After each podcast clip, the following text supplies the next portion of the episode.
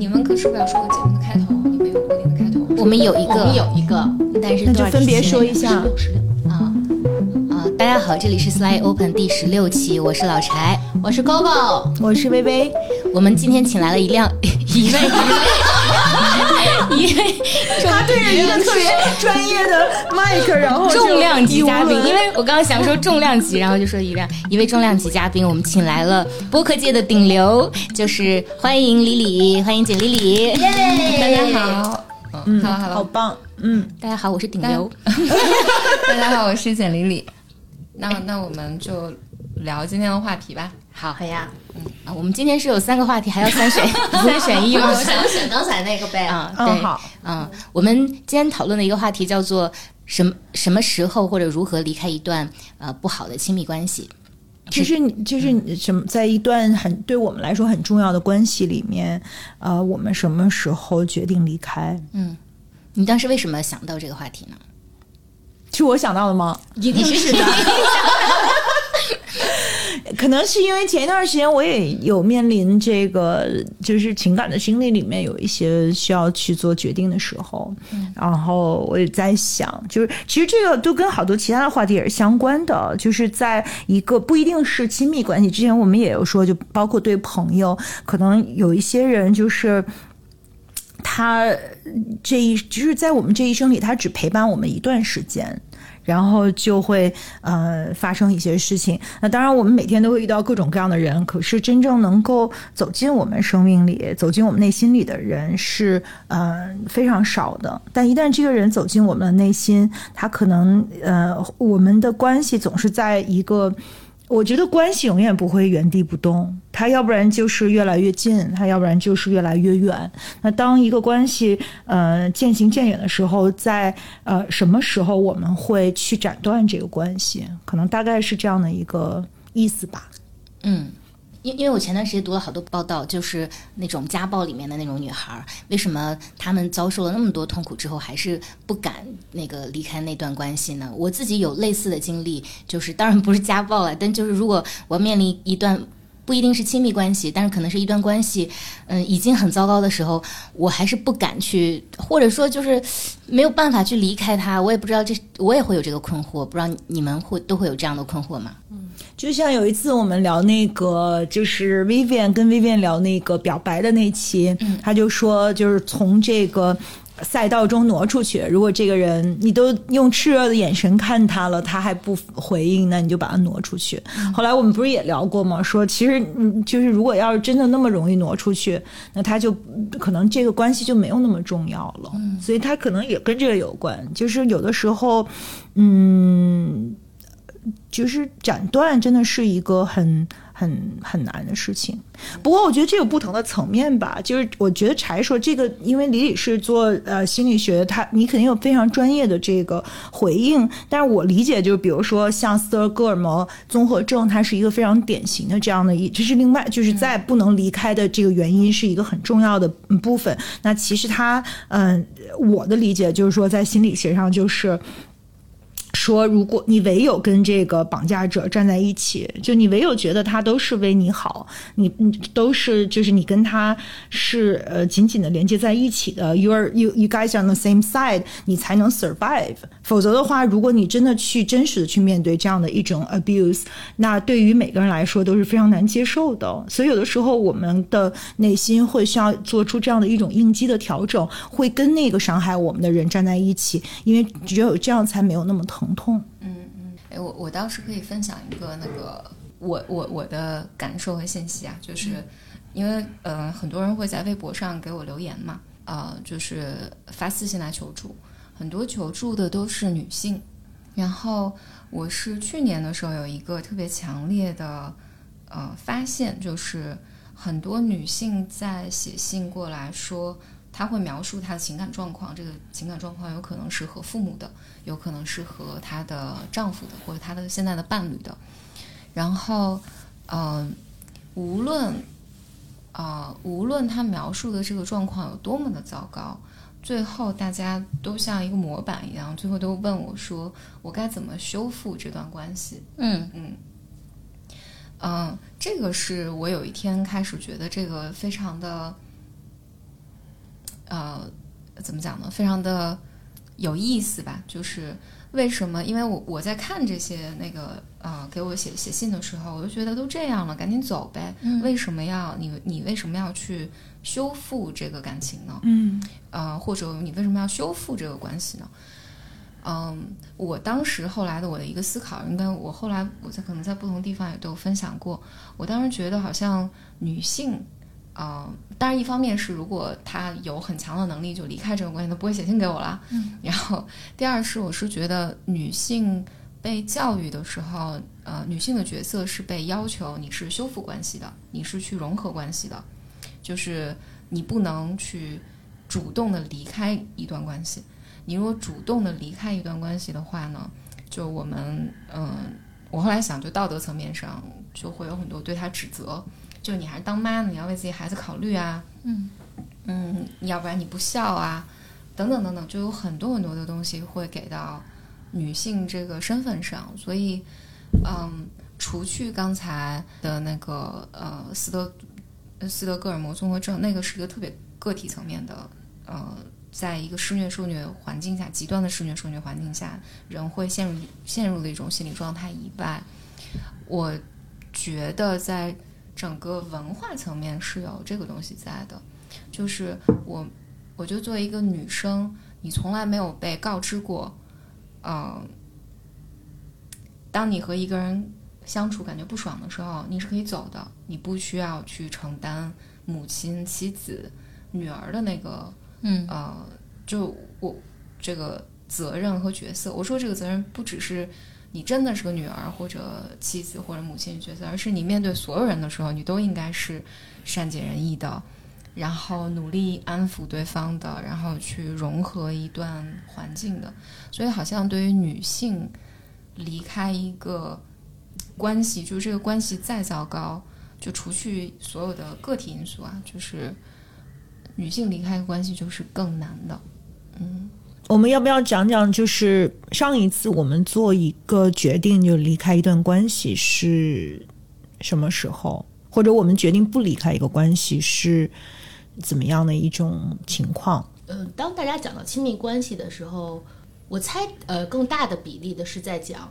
爱情这个这个形式，但是在这个形式上，可能我的体验不是很多。我觉得在我看来，我上一次和亲密关系的决裂是友情，就是这也一直是可能是讲说抽离亲密关系，在我的生活中，呃会遇到的的的一些状况。然后嗯。我上一次的亲密关系切割，嗯，这个词最近是我在我和我的心理咨询师沟通的时候常会用到的一个词。他说：“哇哦，Coco，我怎么会用到这个词？”但我觉得那就是一个切割。我觉得那个是，就是你生命中的一部分被切掉了。嗯，嗯，就是太累了，怎么回事？怎么聊着聊着开始眼泛泪花？沉重，呃其实这还是一个很非常非常沉重的话题，因为我们，嗯，如果是一个非常重要的关系，那其实是有无限的依恋、无限的不舍。然后我我觉得有很大的一部分就是说，你当就这样的关系，其实，嗯，我自己个人感觉它的这个 foundation 是信任。当信任被打破的时候，可能他就你心里有一个特别重要的东西就啊、碎了，就是他碎这个信任打碎了以后啊、我们这个关系还还能不能延续？这个是一个确实在友情上好像也体现的比较多。对，我其实薇可能比较知道，说我最近可能接连遇到了两次以以友情为主命题的与道别。那我我觉得可能，嗯、先说一下我的我我的一个 pattern，也是我心理咨询师在问我的 pattern。待会儿也想听李李可以，如果不介意去做分享，因为我觉得和朋友相聚，呃，和朋友相处，我的方式是。就是我觉得我我我上来是很炙热的和很给予相相信和爱的，然后一次次只要你不辜负我我我倾注的情感，我觉得我们大家一直在结痂。但是如果你有辜负，其实就就是我就有把那个倾注感就是往下拉。嗯，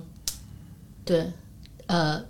以及我不太会对朋友有这个过程中的反馈，说，哎，你怎么这件事情让我不开心了？你怎么有这件事情不开心？直到某一天，我就把你挪出了朋友的格子，可能就是那你这样对对方有点不公平。对的，对，其实公不公平谁说了算？这个是这个是我都没有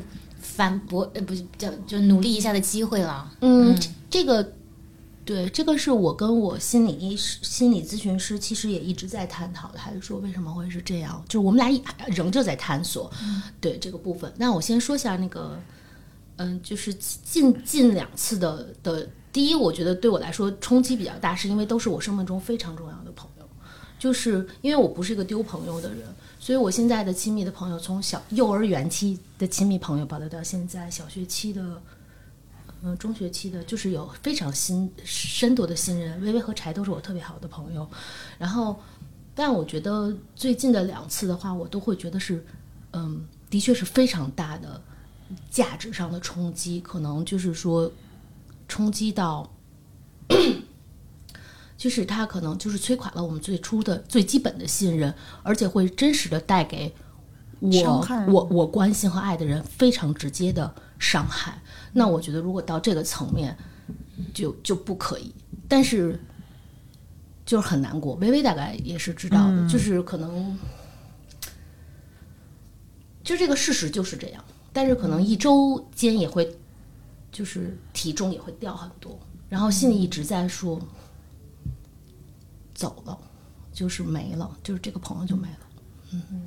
是女友之间的的感情，但是的确这个不太能讲的细节太多。嗯嗯但这个是很很大的丧失，嗯非常大的丧失。嗯，因为他们两个都在我觉得我相对脆弱的时期。如果去讲现在我可能是一个人近中年，我觉得更加成熟，生命的状状态更加丰盈的状态。其实，如果在这个阶段再积累的朋友，呃，如果不是走到很靠后的生命坎靠，就是其实我觉得他他他他契契契入你生命的那个深度是不一样的。对，我觉得它伴随你的时间越长，可能这样的割舍就就更难吧。因为，嗯，像你说的这个例子，可能就是大家确实是相识于微时，然后从小一起长大的这样的关系，就更加难了。对，甚至他们可能都，呃，帮助我实现了我生命中非常重要的一些美好。嗯，比如说，有的人可能是我的爱情，很大程度上是因为他的鼓励或怎么样，我的爱情到现在是非常美好的。但是我就要跟那个，在我最脆弱、哭成烂桃时候的那个人说哦再见。嗯嗯那是你主动去迈出割舍的这一步的吗？还是应该先发生了一些事情，然后你需要去衡量、权衡和做一个很重要的决定吧。对，吧这两个都是有特别巨化的事情。然后我发现说，它深深的跨界了，以及会带来非常切实的伤害。当然，但就是经常会遇到一种情况是，他已经伤害了你，但是其就是你你也没有办法及时止损的那种情况。所以我我在想，就是大家什么时候能够主动的去呃做出这个决定？我觉得其中一个人应该到现在他并不知道我心里把他挪到了这个这个部分，然后嗯，对，嗯，但我可能是一个比较，就是我觉得我是一个比较刻刻板的，就是有自己的体系。嗯，我觉得就是刚才其实 Coco 有说了，就这个我可能李李会比较专业的去看这个事情啊。那我我觉得很难说，对于每个人的心理，他有一个呃 criteria，就是说，那那你有这么一个呃标准，就是发在发生了什么样的事情的时候，我们会去做这样的一个决定。那就是如果硬要有的话，因为很多时候大家其实这跟感受特别相关，就是你可能比如说你你痛到无法承受，这是一种你的就是最最原初的这个信任被打碎啊、这种伤害的感觉就是太 overwhelming。但其实这个都很难，我觉得对我来讲，就是有几个特别明显的这样的一种呃，就是这个这种 threshold 的，比如说呃 physical abuse。就是如果比如说在一个亲密关系里，如果呃一旦发生 physical abuse，那我觉得我是就是我是真的就一定要去去离开的，就我没有办法再去延续这个关系，无论是不是因为嗯、呃他有不得已的原因，或者是很多就是可能在那个场景下，是因为就是是一个很很极致、很激烈的一个情况吧。就是，但即便是这样，就是我觉得他一旦打破了这个，尤其是男性对女性的这这个时候，这个我我就是我自己生命中发生过的，那我就会啊、决定离开。还有一部分就是在我。反正还就是在亲密关系里，我我还做出一次很很重要的决定的时候，是因为就是在我父亲去世的时候，我特别特别需要嗯他的支持，就需要这个 emotional support。在在我人生最呃至暗的时刻，他他因为各种各样的原因，其实现在事后想起来，我也。理解他的这个苦衷，他有很多的原因，他当时不能够出现。可是这个就是对我来说，他就是一个对，因为是我人生最最重要、最需要他的时候。如果我我最需要他，我可能一生就两两次最需要他，然后他如果不能在，那我觉得就是我自己是不能接受的。嗯然后我觉得，嗯，现在我的这个尺度越来越 小了。就我我觉得小的时候很很难离开一个关系，就是做做这样的切割，反而是嗯，现在随着年龄的增大，我会更呃相对容易去去切割，但并不等于嗯不痛。就是我觉得，就是这种 separation anxiety 也好，还是那种它带来的这个痛苦也好，还是还是很真实的。可能我我只是说我在看待它的时候，可能比小的时候更。就是那个有有一个理性的部分，它会起到更大的作用，而不是呃让情感去 dominate 我自己的决定。可是其实我有时候也也不太明白，就是因为呃，我们其实往往对于伤害我们的人是呃有在很多情况下是有无限的情感的，而且有有非常大的依恋，而且关键就是有的时候这些伤害不是有意的，而且其实百分之。九十的情况，他都是无意的，或者他自己控制不了自己，或者他完全不是无意在伤害你，只是你们的需求排序不一样，你们的价值排序不一样，然后他的人生的这个整个的经历，他对一件事情的感受和反应，他就是跟你不一样。然后你觉得这个事儿对你来说无比伤害，可是他还觉得特莫名其妙，就是说咱咋了？咱俩不是挺好的吗？你你怎么就不能接受啊？就我觉得这个时候可能还是这个比较难，就是比较乱麻型的，就很难去去梳理。嗯，柴是不是也有差不多这样的一种感受？就是你如果你知道没，就是对方是没有有意去伤害你的时候，你其实更倾向于去接受和包容。嗯我不太遇到对方有意伤害我的情况，但是那对方做了做了坏事，他也是无意的呀，就是没有人是对。但我的问题是我其实底线特别多，但是底线全都可以破，所以我就是问题就不是底线。那就对呀、那叫底线吗？对，所以就问题就就很很多。然后我的问题是，嗯嗯，我跟李李刚刚讲的那个案例还不太一样，不是说因为是女性，所以就是会有点斯德哥尔摩。我的斯德哥尔摩在于从小受的教育就是你遇到困难了要去克服它，所以我就不断在克服困难。然后尤其是比如说在职场上，我遇到的情况就更像了，就如果我要受到的这个打压，甚至有时候可能是有一些不太合理的对待，然后我首先会反省说，那我要怎么去解决这个问题？甚至我觉得这个人可能他对我不公正，我如何去能够让他对我公正起来，或者能够解决这个问题？事实证明，可能最终呃，我也许会获得胜利，但是他耗时过久，其实也有可能我把这一些年的时间投入到别的地方可能会更好。我就不明白我这种心态是怎么来的，以及如何去克服这种心态。哎，我我觉得这个其实就是我刚才说的东西，因为、嗯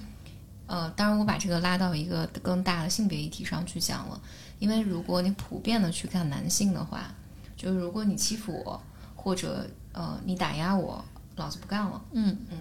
我不爽，我我这么牛逼，就是我对我我是我扭头就走了，嗯。我觉得就是女性，就是这个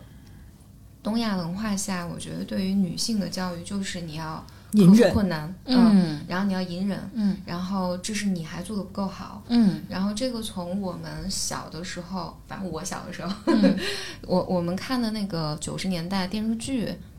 你看女性的角色都是这样的，嗯。嗯，就是什么，我说的比较极端啊，什么老公出轨啊，什么、呃儿子不听话啊什么的，但是什么婆婆欺负我，但是呃婆婆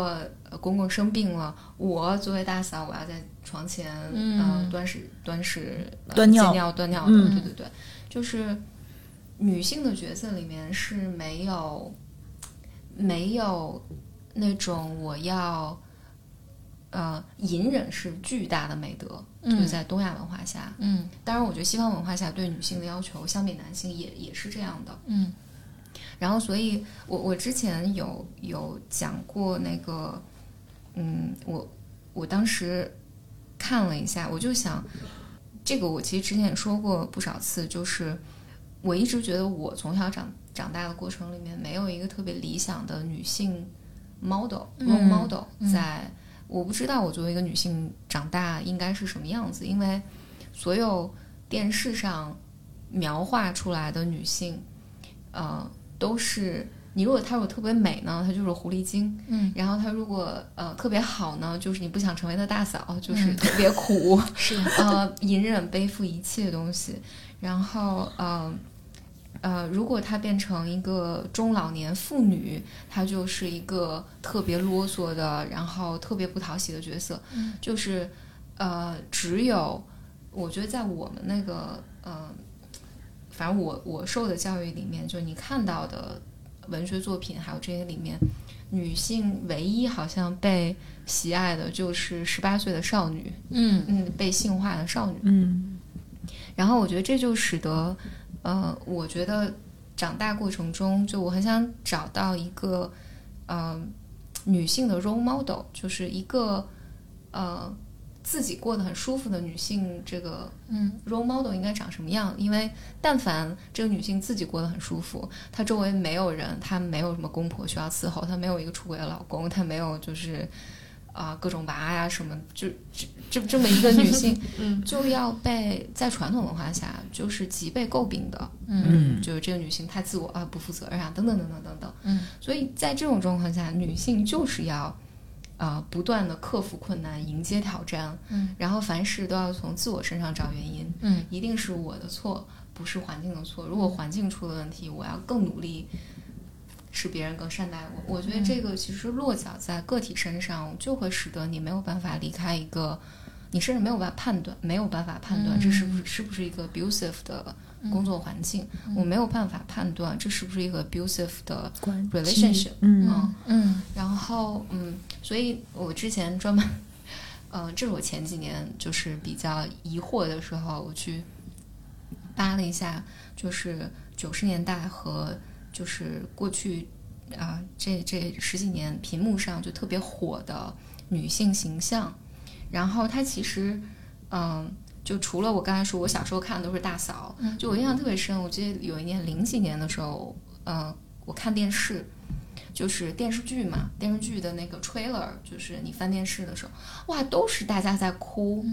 嗯、我就想，怎么大家生活为什么都这么惨？嗯，而且都是女性就哭，那个男性在摔东西，女性在哭天抢泪的哭。就屏幕上你见不到，嗯、早年见不到什么特别高兴的女性形象。然后后来我记得，这这这应该是一零年左右吧，当时出来了《甄嬛》，《嗯甄嬛传》，你们看了吗？嗯。看了。没有，太长，可以当职场剧来看。对对，没看到，但是美剧也有这样的，嗯。对。美美剧我觉得是完全另外一个另外一个体体系和故事。对。对，因为它价值架构不一样。对，然后《甄嬛传》我觉得特别有意思的是，呃，他让这个女性长起来了，而且他让这个女性把男性杀掉了。嗯嗯，就是我当时觉得这是一个。这是一个非常具有划时代意义的一个，因为之前的女性只能，呃，给别人洗脚，嗯，就我只能伺候别人。然后现在出来一个甄嬛，她可以把，呃，他可以把他的爱人，把他的那个呃呃象征父权的至高的父权给杀掉。但但我我我觉得，就那个女性角色里面，嗯、她有一个非常冷酷和真实的隐喻，就是如果你没看过，你可能不 不不太能 relate 上。就是甄嬛，其实她三大概就三十五岁左右的时候，她因为她杀掉了王，然后呃，但是在这个过程之中，就是她成为了母后嘛，然后但是她这个过程中，她不得不把儿子送走，她跟自己的亲生儿子永远无法相认，她为了保护她的儿子，然后。他亲手把自己的爱人杀掉了，就是他最爱的那个什么什么什么亲王果郡王，果郡王啊，那个，他亲手杀掉了果郡王。嗯，然后呃，就最后一幕，我记得《甄嬛传》最后一幕就是她一个人呃往她那个宝座上走，嗯，就是特别的冷清和孤单。是我我当时就觉得哇，她在讲就是一个女性。你要成长起来，你要就你要成为你自己，是要付出极大的代价的。而且她这个代价就是世俗意义上，你既不能当妈，你也没有，你没有任何 relationship，你就呃高处不胜寒了。嗯，然后很有意思，后面再呃再出现的电视剧是那个嗯。《延禧攻略》对对对对，《延禧攻略》你还了解一些？《延禧攻略》我看过，我没有看《延禧攻略》，但是我看了一些那个大家讨论。到《延禧攻略》的时候，我觉得就是一个划时代的退步，嗯，就是他就女性就退到了呃呃霸道总裁爱上我，嗯是。的那个，就我他看起来特别什么大刁啊，对对刁蛮，但是。但是他背后讲的并不是我一个女性成为了我自己，而是我撒泼任性打滚儿，但是父权就是爱我。嗯，你们怎么着？就他他他是一个那个，它里面没有呃没有女性成长起来和父权相处的过程，而是它其实是一个嗯变形的认同啊施虐受虐关系的。一个剧，嗯，然后后来就是又出现了那个什么都很好，呃，叫都很好，就是那个姚晨演，姚晨大概知道那个情节，对对对。然后那个我觉得开始大家就是呃讨论我和家庭的关系是怎样，因为那比如说姚晨的那个角色，我也是只是看大家的故事梗概，那个那个角色里面就是在讲你的家庭不断的剥削你，嗯，你能不能离开？嗯，就是我觉得，嗯，女尤其是女性，呃，很多都是处在这么一个角色下。就姐姐你要养弟弟，嗯嗯，就是我我因为我之前一段还有一个朋友，他来跟我聊，他就说，他就说，因为他也是有个弟弟，然后呃，他弟弟就是呃赌博。嗯，然后就欠了很多债，每次欠债，从就我这个女性朋友就是，嗯，他爸爸他爸爸欠的债他还，然后他弟弟欠的债也他还，而且他爸妈来求他说你就这一个弟弟，嗯，你不帮谁帮？就你不帮，就是难道你要什么？所有的亲戚朋友都会来绑架他？我觉得这是个特别，嗯，比较常见的。这樊胜美嘛？对对对，你们知道樊胜美吗？也是一个影视剧角色，就是蒋欣演的那个。对对对，所以那个，我觉得对于女性，我觉得这几年开始有更多的那个文学作品开始讨论这件事情。嗯，我觉得就会，就包括最近还有那个你们看那个电影《姐姐》，我的姐姐，我的姐姐那个电影，你也没看，工作狂。就我的姐姐那个也也是讲的。大意就是她已经呃十九了吧，然后就她爸妈非要再生个儿子，生了儿子之后呢，爸妈就对儿子好嘛，就是对他不好，然后结果父母突然身亡了，然后现在他就有了多了几岁的弟弟，然后这个女孩儿就是她要从四川要考学出去北京，她说我要改变我的，她现在是个护士，我要改变我的人生，我要去北京读研，然后现在大家都说你是姐姐，你要养你弟弟啊，你不能跑，然后她就是她抗争了这么个过程。嗯，然后这个就特别特别触动。呃，你如果看豆瓣儿的那个评分，因为导演最后放了一个开放式的结局，就是看起来这个女孩最终也没有下定决心说我要离开我的弟弟，我去追求自己的生活。然后，呃，它其实开放式的结局，我觉得如果它不开放的话，这个片子也无法过审。其实，嗯然后但是呢，嗯，呃，下面就炒成一锅粥，就骂他，骂骂这个呃电影说他绑架姐姐，但下面就有很多很多这种呃血泪史，就是大家尤其是姐姐出来分享，就是家庭或者整个社会舆论是如何要求我去牺牲我自己，为了呃为了家庭和弟弟。嗯嗯，然后当然我就回回来，我讲的太那个什么了，但回来讲，我觉得是，嗯、嗯，就是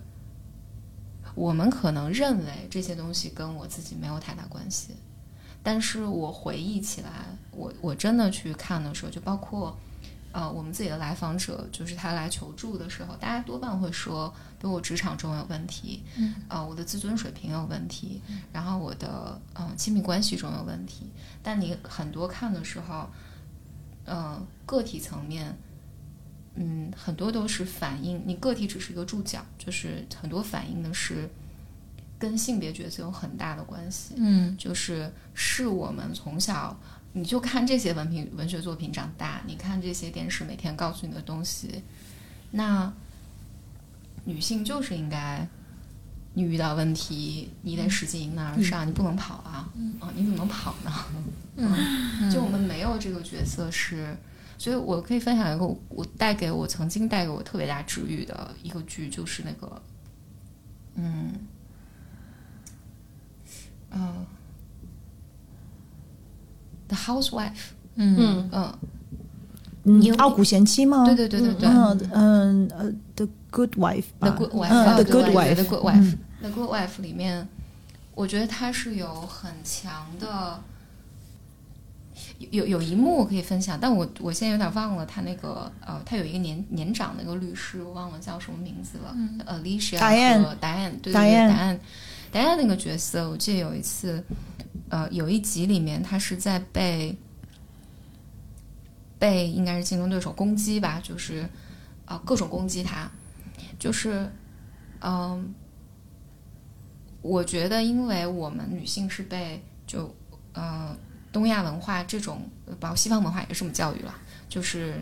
呃要打压女性嘛，所以让女性你不能表达你的愤怒啊，你不能那个什么，你要证明你是好的，你是可爱的，你是乖的，你是听话的，才 fit in 这个社会对女性的想象嘛，你才能得到这种嗯，你要很努力，就是你被欺负了，你也要很努力的去争取不被他欺负，嗯。呃，这个方式，然后所以女性就特别容易被陷入我要不断的证明我自己是好的，嗯，是对的，我没错。我觉得这是女性内在特别根本的一个东西，我要不断的证明我没错，我是足够好的，来 earn some credit from 这个整个 system。嗯，然后呢，我觉得答案在那个有一个剧的最结尾处，就是呃，好像是那个电视上开始就对方散播信息，说答案什么 unethical 啊，他什么这不行，那不行，那不行，这不行，然后最后就开始攻击他说说你们知道吗？答案是个同性恋，嗯，然后答案就在那儿狂笑。然后他就拎着包出门，这集就结尾了。就那一幕带给我了巨大的呃治愈。我当然觉得啊，原来一个 powerful 的女性是这样的，嗯。嗯，嗯，就是，just you laugh about it，对。然后你你你不必向她去证明说啊，不不不，呃，我没有 unethical，我是 ethical 的，我是聪明的，我说好。他没有，他就是他狂笑，就是他那个狂笑中让我当时觉得，哦，这一切都是 ridiculous 的，嗯，就这个东西，我嗯我还想分分享，我说有点多，你们可以打断我。还有一个剧，我特我总是推荐啊、我还推荐我妈去看这个剧，叫做《背叛》，是一个俄罗斯剧。嗯，然后那个剧真的非常非常有趣。它的设定是俄罗斯的剧嘛，所以它的设定是一个女的，她有三个情夫。她上来剧的设定就是，呃，首先我就是东亚文化下就是很少你你能见到，他在 Drama Spirit 看的，嗯，就是三个情，你你讲你讲你讲，嗯，然后呃，中间有一幕也是，我觉得那幕真的太有趣了。就是，呃，简单来讲呢，就是，嗯，这个有一个年轻的小男孩儿追求这个呃女的，这个女的应该有三四十岁了吧。然后她一个大概上大学刚毕业一个富富二代追求她，追求她呢，然后她就不想理这个小孩儿，于是这个富二代反正总之用了一个方法，就使得他呃，他以为是来工作的，结果发现是富二代家，就是他俩在一个一居室里面，这个富二代就说啊，大姨就求求你上我吧，嗯，大概这个意思。然后他想，哎，算了，那就上吧。然后结果这个时候，富二代的父亲突然带了一个小三儿回来了，然后那个。于是这个男孩特别害怕，因为他怕他爸发现他没有去上课。然后于是呢，这个男孩就拉着这个女的，就躲在了他们家的阳台上。然后这阳台是半扇玻璃嘛，就是你其实是站起来就能看到里面在发生什么了。然后屋里面就是他爸在跟那个女的在调情啊什么的。然后，呃，这个这个富二代就求他说：“你躲在这儿不要出声，就直到他们走，我们再出去。”然后他俩在在等待的这个过程中，突然富二代看见了这个女的的一个戒指，这个戒指，这个戒指呢是这个女的另一个情夫刚送她的。然后呢，于是这个小男孩突然嫉妒心就起来了，然后这个小男孩就开始用言语上贬低这个女的，嗯大意就是说你不检点啊，你什么什么，嗯你你你你丑啊，你什么什么什么，不自重啊什么的。然后我自己在看这一段呢，我就觉得，如果我在这个情况下，嗯，我很生气，我很愤怒，但是，呃，我可能会想，如果我出去的话，就会带来灾难。对，嗯，因为哇，那里面那俩很尴尬，对吧？嗯。然后这个小男孩也会遭殃，然后嗯。我就忍了吧。嗯。但是这个这个，我觉得治愈对于我特别治愈的一刻就是，那个女的，呃，当这个男孩开始贬低她的时候，这个女的突然啊，然后这个女什么都没说，她直接站了起来，嗯。然后开门就是穿过他爸跟那个情妇说对不起啊，打扰了，他就走走了，嗯，好帅啊！哇，就这一幕，嗯，这一幕当时带给我了一个，呃，嗯、行动指南，就是你是不需要忍受这种挑战嗯。和别人对你的要求的，嗯。就是你如果使我感到这么的不爽。嗯而且就这个情形其实非常 ridiculous，就是拜托我是在帮你，嗯对吧？嗯啊、你还这么，但但如果你去看那那个对话的话，那个男性对女性的那个贬低是一个特别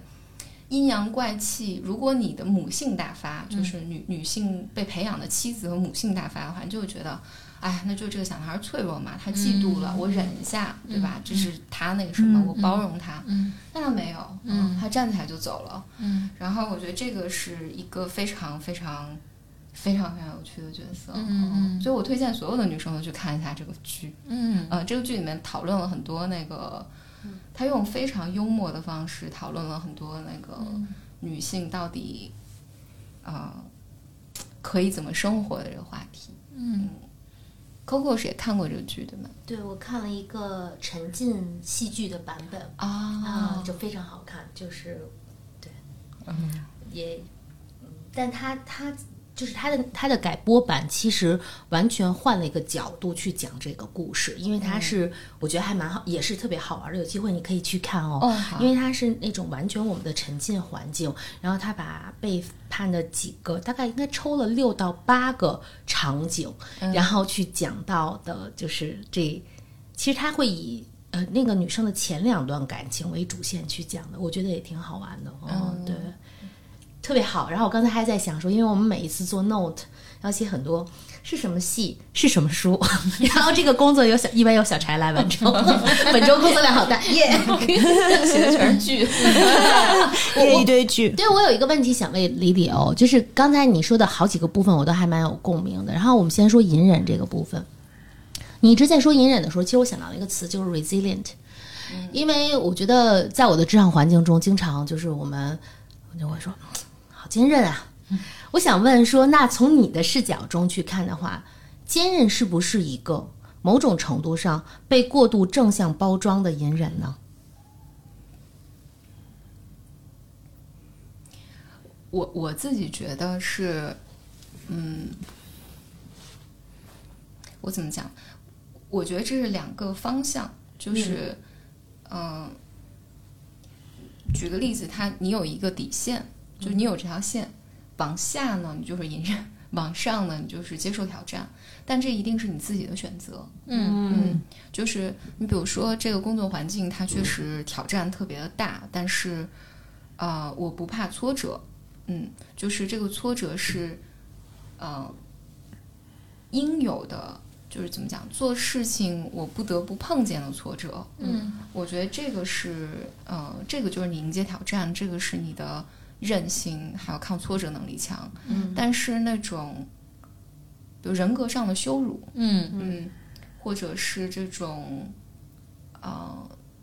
打压这种非常 abusive 的东西，我觉得那个就是，嗯，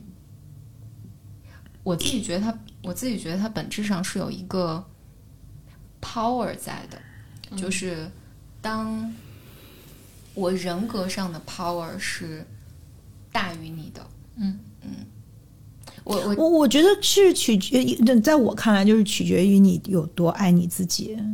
就是嗯你在多大的程度允许别人伤害你。对对对，是的，对，因为我觉得很多女性她就是，特别是在一个亲密关系里，其实我自己也有同样的问题，就是把这个评判权交给别人。嗯，就是特特别是在一个我们在意的关系里，我们经常把自我价值的这个评判权，嗯，交给我们爱的人。如果我们喜欢这个人，他就似乎可以去评判我们是好与坏，我们是坚韧还是。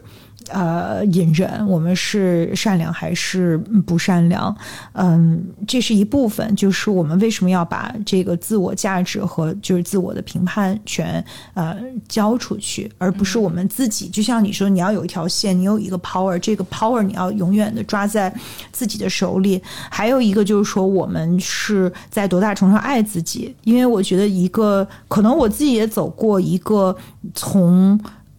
就是把这个权利让渡给别人，而且就是自我价值感，在特别是在一个亲密关系里，所以就是张爱玲她特别有代表性的说，就是说你你爱到尘埃里嘛，就是很多女性其实都有这样的感受和经历，就我们在爱一个人的时候，呃，有那种就是卑微感吧，就在爱面前，我们每一个人其实都很卑微。从从那个到现在，就是我我觉得我现在也没有说就全都可以去判断，但是我不会再允许一个人去啊、呃那样的去伤害我。嗯，对，然后我也就是在我更爱自己了以后，我觉得我会。呃，更有力量去去去 walk away，因为有的时候你你去你离开也是需要能量的，你是需要力量去去做一个决定的，而且需要去剥离这样的一种呃依赖。那其实这很复杂，还有这种自我评价，就是如果你走了，就是你离开的话，那你还是不是像之前乔乔说是中华优秀女性，对吧？你是不是太自私？你是不是 whatever 就会你你其实人家还没评价，你先自己给自己一大堆扣了一大堆帽子，扣了一大堆的这个这个评价，有很多时候都是我们呃自己给给我们自己的。嗯，我我是觉得那个呃离就是人其实离开一段关系是需要很强的心智能力的。嗯，就这个心智能力里面包含我知道我自己想要什么，而且我对自己是有确定感的。嗯，呃，以及我有处理分离以及其中带来丧失的这个能力，同时我还要承担未知的代价，就是我离开了这段关系，未来会怎么样？对，嗯就是所以离开一段关系，因为我前一段儿忘了谁跟我，我一个朋友那天跟我说了一个话，把我气坏了。他当时说他听了不知道听了一个什么，他说他说那个学者说，呃，经营婚姻是一件，啊、我忘怎么怎么怎么表达，大意就是。呃，你能把一个婚姻经营好，你才是有更强的心智能力的。哦，我把我给气坏了。就是 就是是你经营婚姻当然需要好的心智观、心智能力，但是你离开一个婚姻也需要很强的或者选择不经营一个婚姻，也需要更强的心智能力。对啊，就是你都需要很强的心智能力，嗯怎怎么这这分来就是，呃，我记得我因为我那时候好像发还发了一个微博，就是我是觉得如果你在你待在一个 abusive 的 relationship 里面，嗯嗯，你看起来。就是你可能不断在权衡各种各样的关系，看起来你做了所有社会规范想让你做的事情，但那不是你锻炼的是你的受虐的能力，你锻炼的不是你的心智能力。嗯就是 Exactly。嗯，对，因为我一下子被击中了，我觉得我的受虐能力已经被锻炼的很好。对，我，我就其实我我觉得你说的那个也特别有意思，就是说，那可能最后这个，呃，就他的那个你说，呃，甄嬛的那个巨大隐喻，就是说他最后的这个结果可能就是高处不胜寒。我在想，我是不是一个。就是 高处不胜寒的一个呃呃例，如果在就是用、用很世俗的眼光去看的话，有可能就是呃是这样的一个例子，因为因为我依然是是是单身，我依然呃很多时候会去面临，我觉得我最大的呃。就是这一世要修的这个，嗯就是要是孤单嘛。就是我确实会会，因为我选择离开，因为我选择不啊、妥协，因为我选择一个就是把权力交给自己的这样的一个人生。那的确在现在的这个环境下面，呃，很多时候你是需要很大的。内心的力量去面对孤单的，你要你要去拥抱孤单，你才能够做出一个很勇敢的决定。对，所以那那这是好和坏，我我我不知道。那至少我觉得最重要的就是这个标准说，这个是不是我们自己的 conscious 的选择，而不是被别人选择，或者是被别人告诉什么是好的，是什么是不好的。就我们回一切回到像你说的心智成熟，其实核心是 self awareness，你得知道你自己是谁，而且就是你要什么，你的价值排序什么，对你来说是是是更重要的。所以这一点上的确是，还有一个我想分享一个，就是说，如果你自己在一个关系里，无论是友情还是亲密关系，呃，你做一个决定，这个特别 powerful，就是你能你 suffer 的程度远远比被别人 dump 要 少多了。Seriously，就是说你你你要把这个决定权放在自己手里，是我 dump 了别人，这 这个比真的，因为被别人离开，那是另外一层，另外一种，就是？更更大的伤害。你是自尊心很强的人，所以你会这么觉得吧？不是，是因为就是你的选择权在在自己手里，你就觉得你你这个是一个，就是 it's about empowerment，就是你可是好多影视剧里，就是那个主动提出分手的那个人也很痛苦啊。也不是不痛苦，但是我觉得痛苦时间会短很。反正我自己个人经历，我觉得如果是我 dump 了别人，我的这个痛苦程度远远被不比被别人 dump 要要要短。可能是因为如果被别人离开，无论是什么原因，我都会把它归结成他不够爱我，或者他不够认可我和接纳我。然后这是一个被动的、特别无奈的选择，然后就会更痛苦。就是我会把这个呃来解释成我不够好，在他眼里我不够好，所以他要放弃我，就是那种被。抛弃的、被被被分离的感觉，我觉得比我自己去去主动走开要要难受多了。但但你从来不会这么想，比如说他抛弃我，因为他是个傻叉，你从来不会这么想吗？我现在会，我现在会，但是是这这这都是很多很后边的事儿。我小的时候就会觉得，就是因为我不够好，因为我没有变成他希望那个样子。对，因因为嗯，因为我我这个就刚才微微说很多东西都是我想到一个，呃，我跟我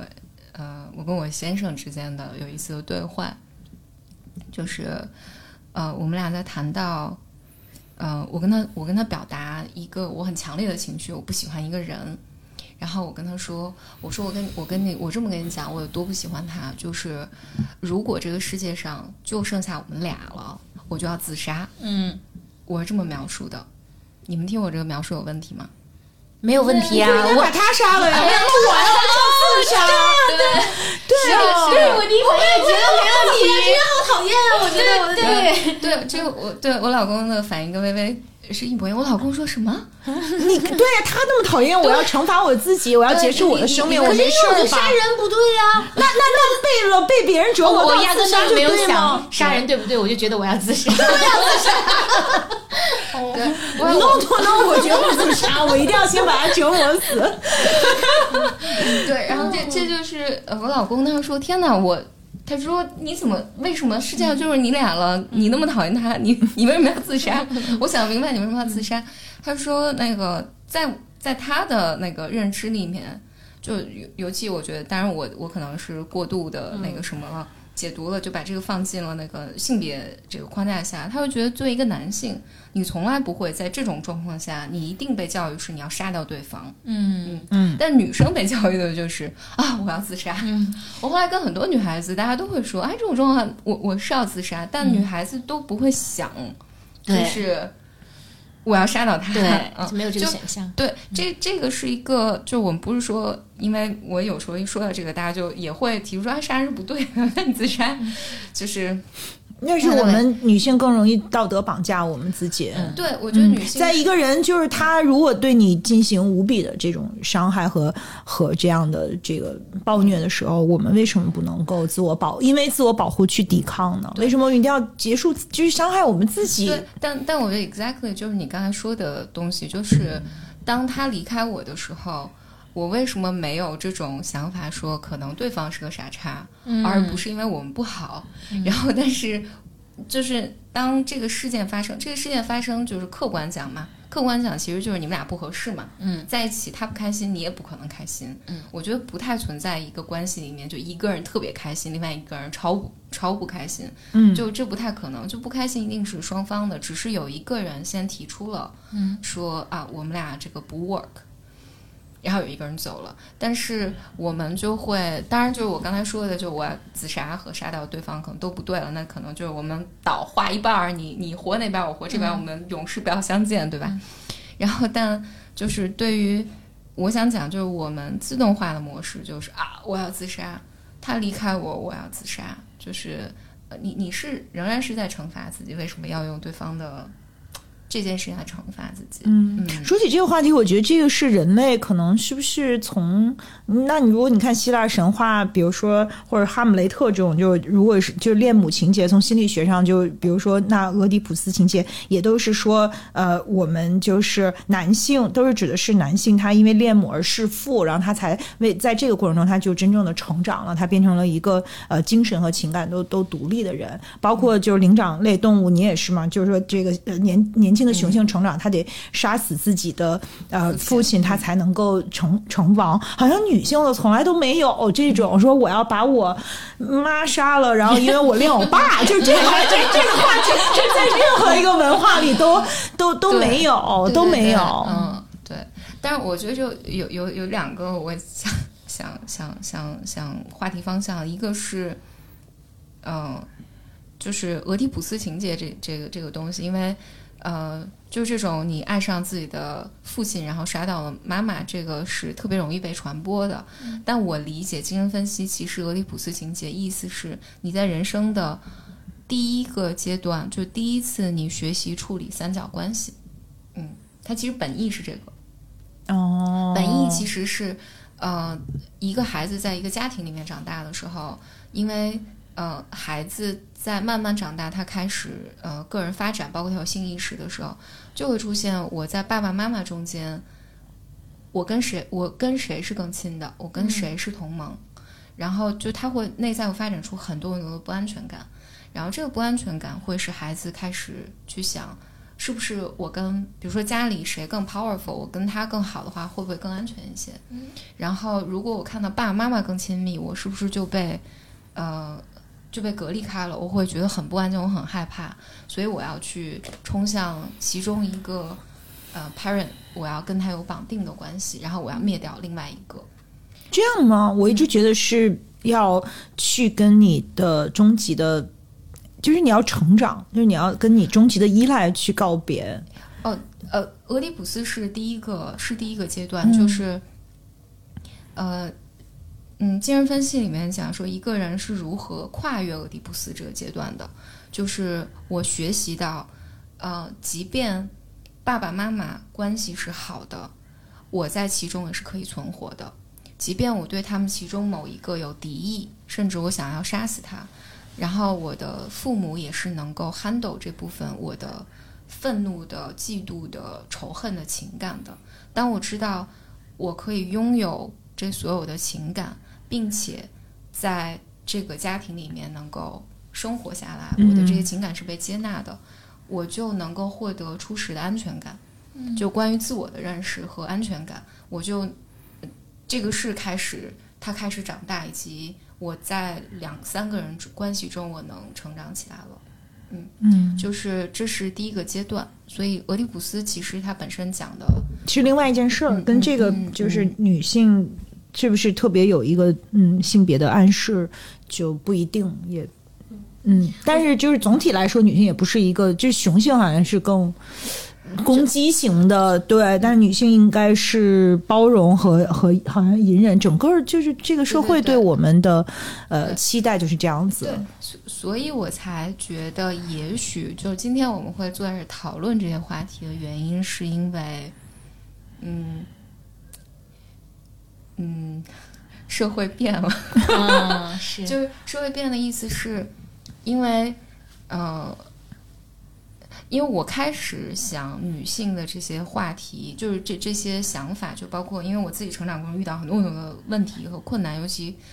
他，我觉得很多后来我想都是和性别角色是有很大关系的。然后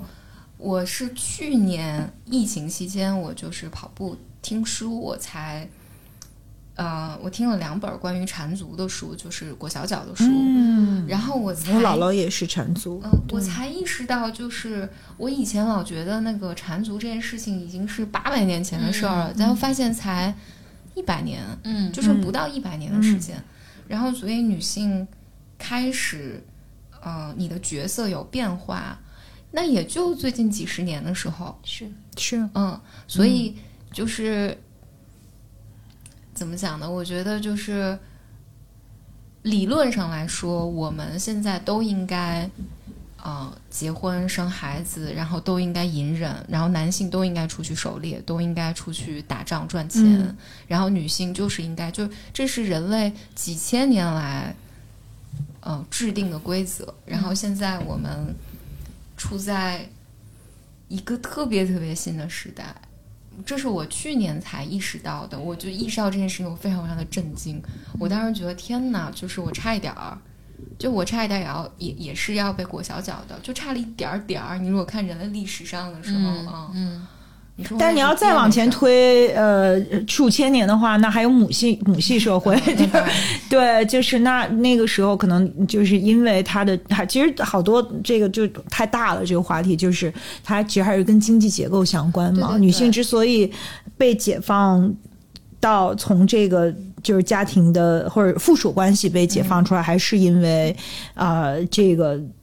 就是市场的这个劳动力的需求嘛。最开始资本主义它要大量的劳动力，它必须得让男女平权，然后才能够把另外一部分的劳动力解放出来。然后直到现在，就因为女性的经济独立了，然后我们可以呃，就是才有这样的独立和选择。就是如果想象说我如果我我没有自己的工作，我得靠嗯，就是依附于一个男人去生活，那我肯定不可能是我现在这个样子的，对吧？所以，但是其实这就更就是大更大的一个话题，就是说，那因为这个变化很巨大，而且发生的很快，然后很多的嗯，可能在心理的这个架构，整个社会的这种集体无意识的架构里面，女性还是很延续了很多之前的东西，特别是我们的母亲、我们的姥姥奶那，他们教给我们的很多东西，跟我们面对的这个社会和这个世界是非常不一样的。那我们怎么去去看待它？那我我可能就觉得，就特别这是一个社会公平问题。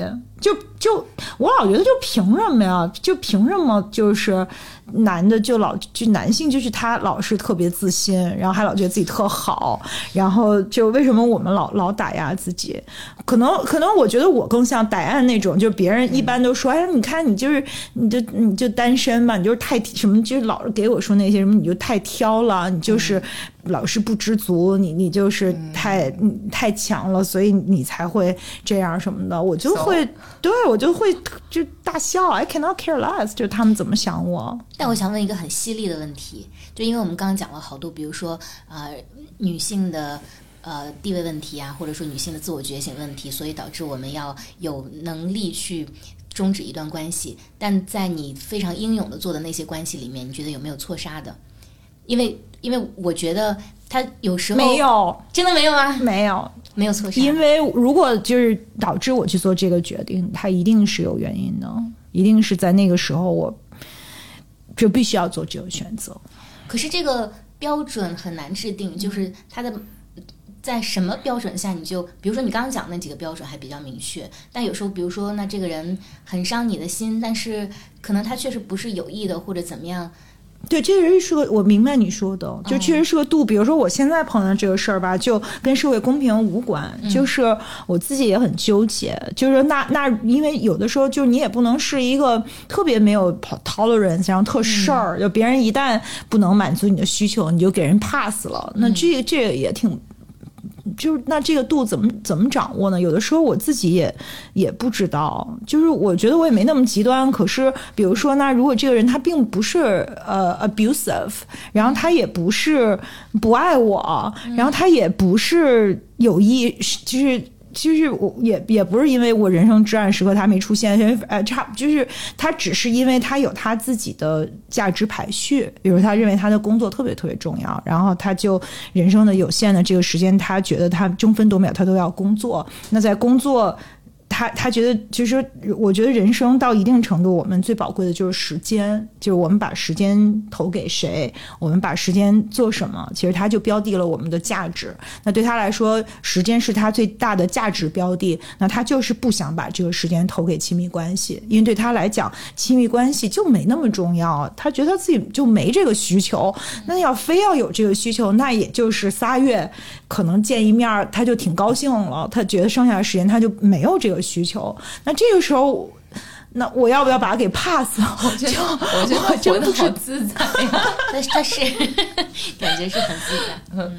那呃，那我我我自己觉得，那那那你就做个决定呗。就是如果你未来的人生里面，就是这个人三月给你建一套，你喜不喜欢？不喜欢。那就算了。对，那 最终还是回到你自己的需求。我觉得唯一每个人的需求不一样，那唯一的标的，它没有对和错，然后它也没有一个唯一的尺度，它就是我们的需求。没有百分之百能满足你需求的那个人吧？这世界上没有刚刚好的那两个人。哎，但我我我觉得，呃，我我我觉得柴，你刚才问的问题里面，我听到一点不一定对啊，就是，呃，你在表达说，万一我错杀了怎么办？嗯，就是。万一我错了怎么办？嗯，就是，当然我有一个答案，就错了就错了呗。你只要杀，就肯定有错杀的，嗯，是没关系的。还还有下一个，然后还有你刚才说的是那个，呃，就是我能理解他嘛，就是他也不是有意的，嗯。嗯，他可能是无意的，但他有可能没有这个能力，嗯，就是他没有能力对你好，或者他没有能力不伤害你，嗯。那我觉得，对于你的选择，就是或者对于我，我如果是你的话，对于我的选择就是，好，我知道他没有这个能力，那我接下来要做的选择就是，我的人生要不要和一个，呃，没有这个能力的人一起生活？如果我决定说，我就是要因为我爱他，所以我做的这个选择，我承受这个代价，那那你就做。但你觉得？但我觉得不是一个，我不是他妈，就我我我我必对你就必你必须让让我再说一下，因为我听起来特别像是一个就是有点特别就是特特别极端，就特别自我，就是其实也也不是这样，只是就是说这个话说到这个，如果只是说这个维度，那的确是这个维度，但我也有另外一个维度，就是。就举一个例子，就是昨天晚上就说的这个人，就是我们在一个很，就是我我已经很好好久没见到他，因为他他 prioritize 他不 prioritize，嗯、就是我们在一起的时间嘛。但我会在一个公共场所，就是好几千人的一个啊、地方看到他，然后我们隔得很远很远，然后那个他就给我发了一张照片，就是他看到的这个。的角度，就是他看到我的这个角度，就是中中间隔着人山人海，然后他就发给我，然后我就知道他在哪儿。后来我就找那个角度去，就是找那个方向看到他，我们俩就招了招手。但是就是我我觉，然后我就假装特别就是往就看看舞台嘛，看看前面就是。但是我我觉得在当时那一刻，我还是特别的 emotional，就是我特别控制不住自己眼泪，就尽管就是我知道，嗯，这是一个正确的决定，但并不等于我不难过，并不等于就是我不在乎他。然后我也深深的理解他，可是我觉得我最终只能把自己的需求放在第一位。嗯，但是我我真的就是根本就止不住眼泪，但是我又。当然离我很远，我觉得他也看不到。但而且我周围坐全是各种，就是全因为公共的就是工作的场合，所以我必须得保持我的一个就是 professional 的状态。但是我真的就对我来说特别难，就那一晚上我根本就没听见，就是会场都说了什么，我就一直在控制不要去流眼泪。就在那一刻，其实我明白每一个人的 constraints，我明白我是谁，我明白他是谁，然后我也明白就就是我们也不不会有未来，可是我还是很在乎他，我还是看到他会，嗯，就是嗯特别心折。那万一你错判了自己的需求呢？因为你都这么难过了，也许你的需求就是不离开他呢？会吗？应该不会。不会，为什么就是在这么难过的时候，我也知道这个是唯一的 way out。嗯对这块我也想，就是充几句，因为我们三个一直觉得说，我们三个的分享不是首要目的，不是分享给别人听，而是我们在一起相伴成长。然后我觉得柴今天嗯、呃先问了我标准，然后也在问微微标准。我我我觉得就是我我我刚才其实的感受就是说，第一，就像说起呃我斩断的友情一样，就是难过一定会很难过，但是我觉得我不能要求自己上帝视角，我不能跳在他那边看他难过不难过，他一定会难过。因为刚才微微说的时候，我就想一个特别 typical 的场景是什么？我们女孩子大家是一群。如果我今天就是我明明永远一起出去玩，但是如果我决定不带你玩儿，我邀请我们三个，我感受还好。虽然我也觉得，哎呀，不带你有点别扭吧，但是你是那个被被被剩下的，其实你的冲击感一定是更大的。可是，嗯，我我的感受是说都会疼，嗯，以及我的感受是说也会有错，但我始终提醒自己说，请不要上帝视角。就是我觉得我要照顾好自己的感受，就是我做这个决定的时候是就是照顾我的感受，我的需求。因为我们唯有照顾好自己的感受和需求，我们才能更好的去照顾别人。嗯，我有一点不同的看法，是因为两个原因。第一个原因是，我觉得世界上没有两个完全符合需求的对方，就是你无论找到一个哪怕跟你百分之八十或者九十匹配的人，他还是有二十或者十跟你不匹配。然后，如果你真的很喜欢他，或者他对你很重要，是不是要留有机会给他成长？就比如说他犯了一些错误，当然就是特别严重的错误，可能没有办法原谅，但你是否可以给他一些成长的机会？这是第一个原因，所以我在想，就是那个容错率或者那个度到底在哪里？然后第二个点就是有一些环保主义的，就我们小时候父母经常会讲说。啊，什么缝缝补补又三年，讲的是婚姻关系嘛，就说什么衣不如新，人不如故，那你还不如说跟这个人。虽然我不完完全不认同这句话，但是呢，从环保的角度来讲，就是你要把这个东西丢出去，它它在社会上就会形成另外一个问题。但如果你要把它回收的话，就是它有点像你现在对，就就像像我现在对物质的一个看法，就是你还不如就把这个东西你是说以前要出去祸害别人，对，或者留在家里祸害你，不是啊，你你可以把它呃重复利用或者 优化使用，就是就它会更环保。从情感角度，还会更环保。就嗯，但这这个点可能稍微难跟大家交流。但是第一个点就是我之之前一直觉得，就因为那我也会犯错呀，就是双方的关系里面两个人都会犯错嘛。那我也承担着被他 cut out 的风险呀。对呀、所以从环保的角度，难道不应该两个人共同进步吗？不，我不能拿我的爱情、感情、亲情去为这个世界的绿色做贡献。不是，我我的意思就是就是那他还有成长的空间呀。不，我觉得我们在讲的是某一个 moment，我已经挥刀斩剑，并不是他出出了一个格儿我就就去讲了。包括就是我们前面说，我跟乔乔去聊的那个东西，它一定是有一个累积的，就是这么多年的朋友，但你是有，可是每个人的那个容错率是多少，你对那个颗粒度的包容是多少是不一样的。但是我就觉得说这事儿压根儿就不可能有标准化的标准，那这个标准就是我此时此刻我对于我这个我和这个人的关系的判断。反正我我我自己的感受就这样，然后以及我的感受是说，妈呀，小柴，你心里可别为这个事儿，为了世界和平那个委屈不是不是不是不是，是，完全不是为了世界和平，就是一个生活的理念，就是你会变得，反正现在我对物质的看法就是，呃，要少，越少越好，而且就是，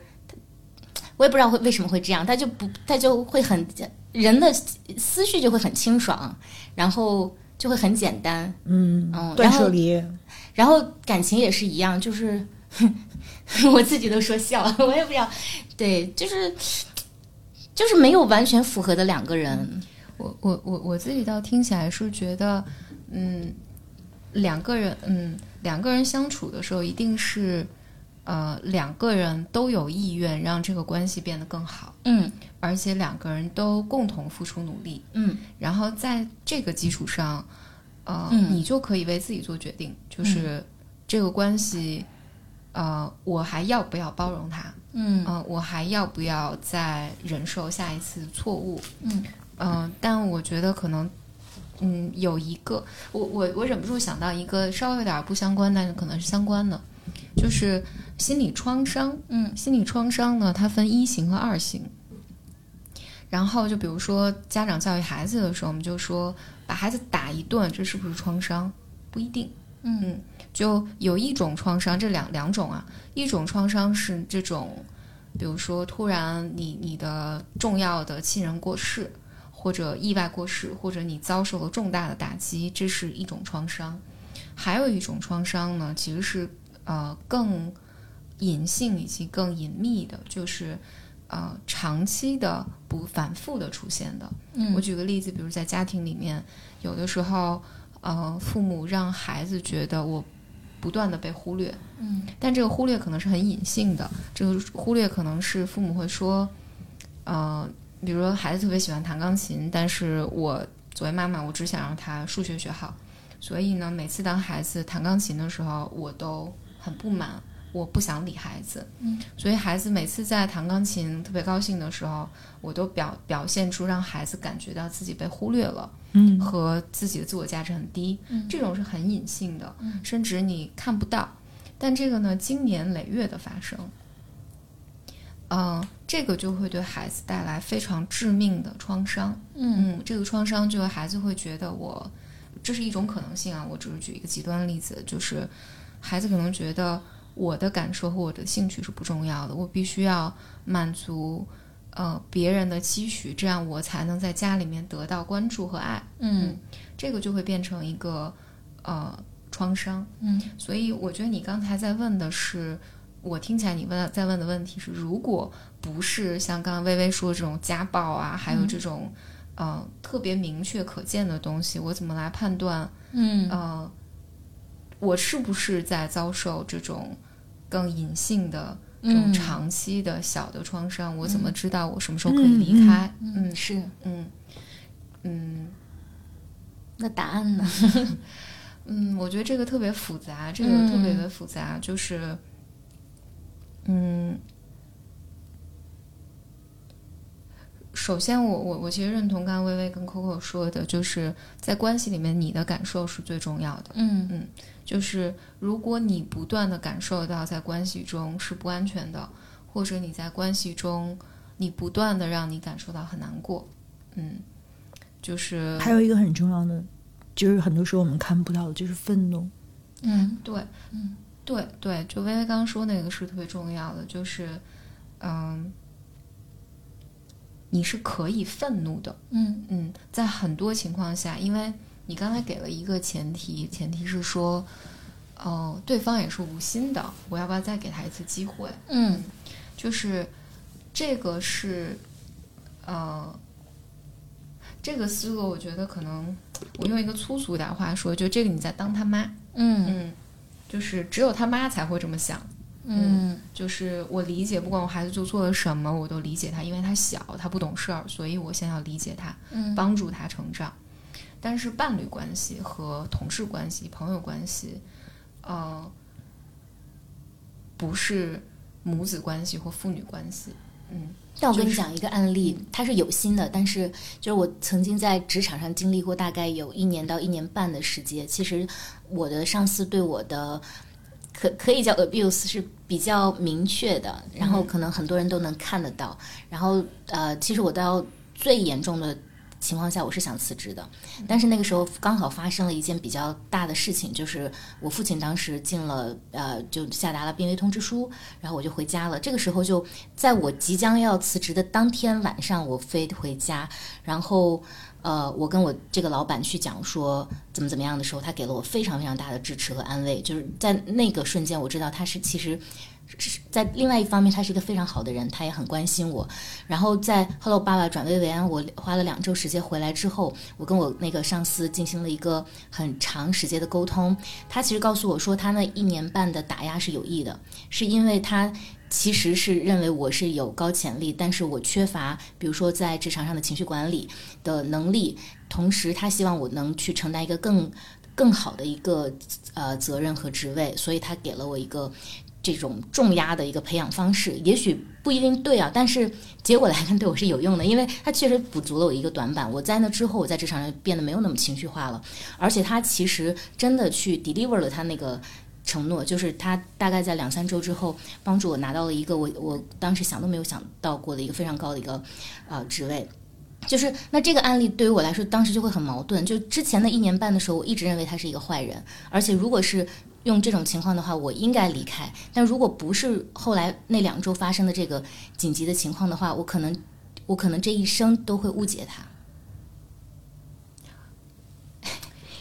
嗯，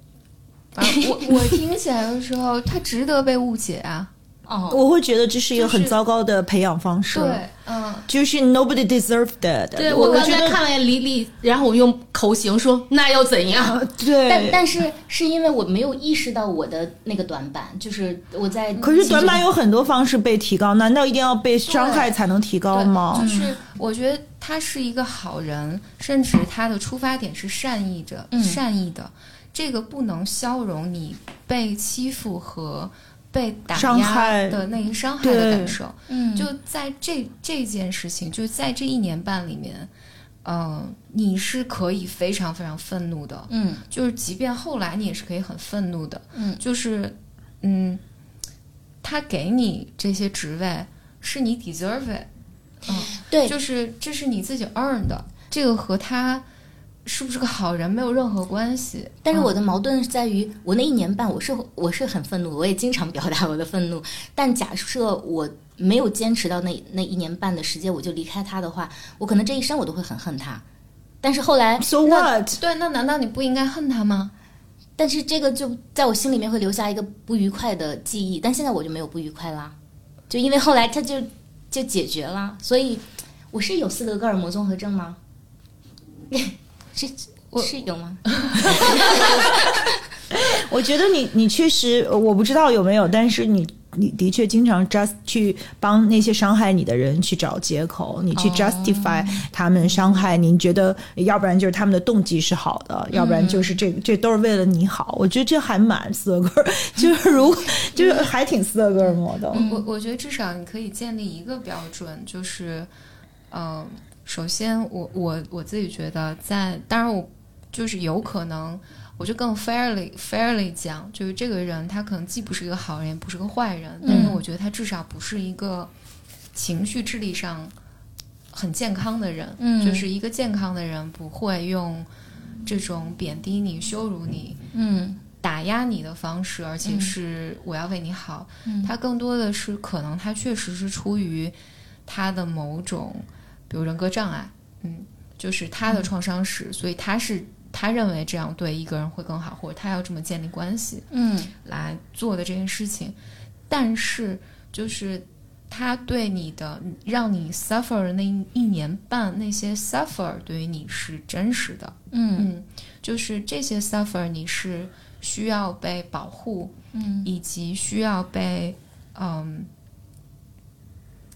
呃抗争的吧，嗯。嗯然后，如果那一年，那从一个更公平的角度来讲，也许那一年半，如果你辞了职，呃，以你的工作能力和你的 performance，你可能有更愉悦的职场环境，然后你也一样拿到了很好的嗯。呃可能性，这也是有可能的。嗯。就是嗯，但是似乎我听你刚刚描述的时候，会把这一段经历和几件事情绑定在了一起。嗯首先，对方到底是个好人还是坏人？嗯因为这个里面就有一个权力的对应性，就是嗯，就是我们在被 PUA 的时候，或者在被、呃贬低或伤害的时候，呃，你容易陷入那个权力的争夺里面，就会陷入一个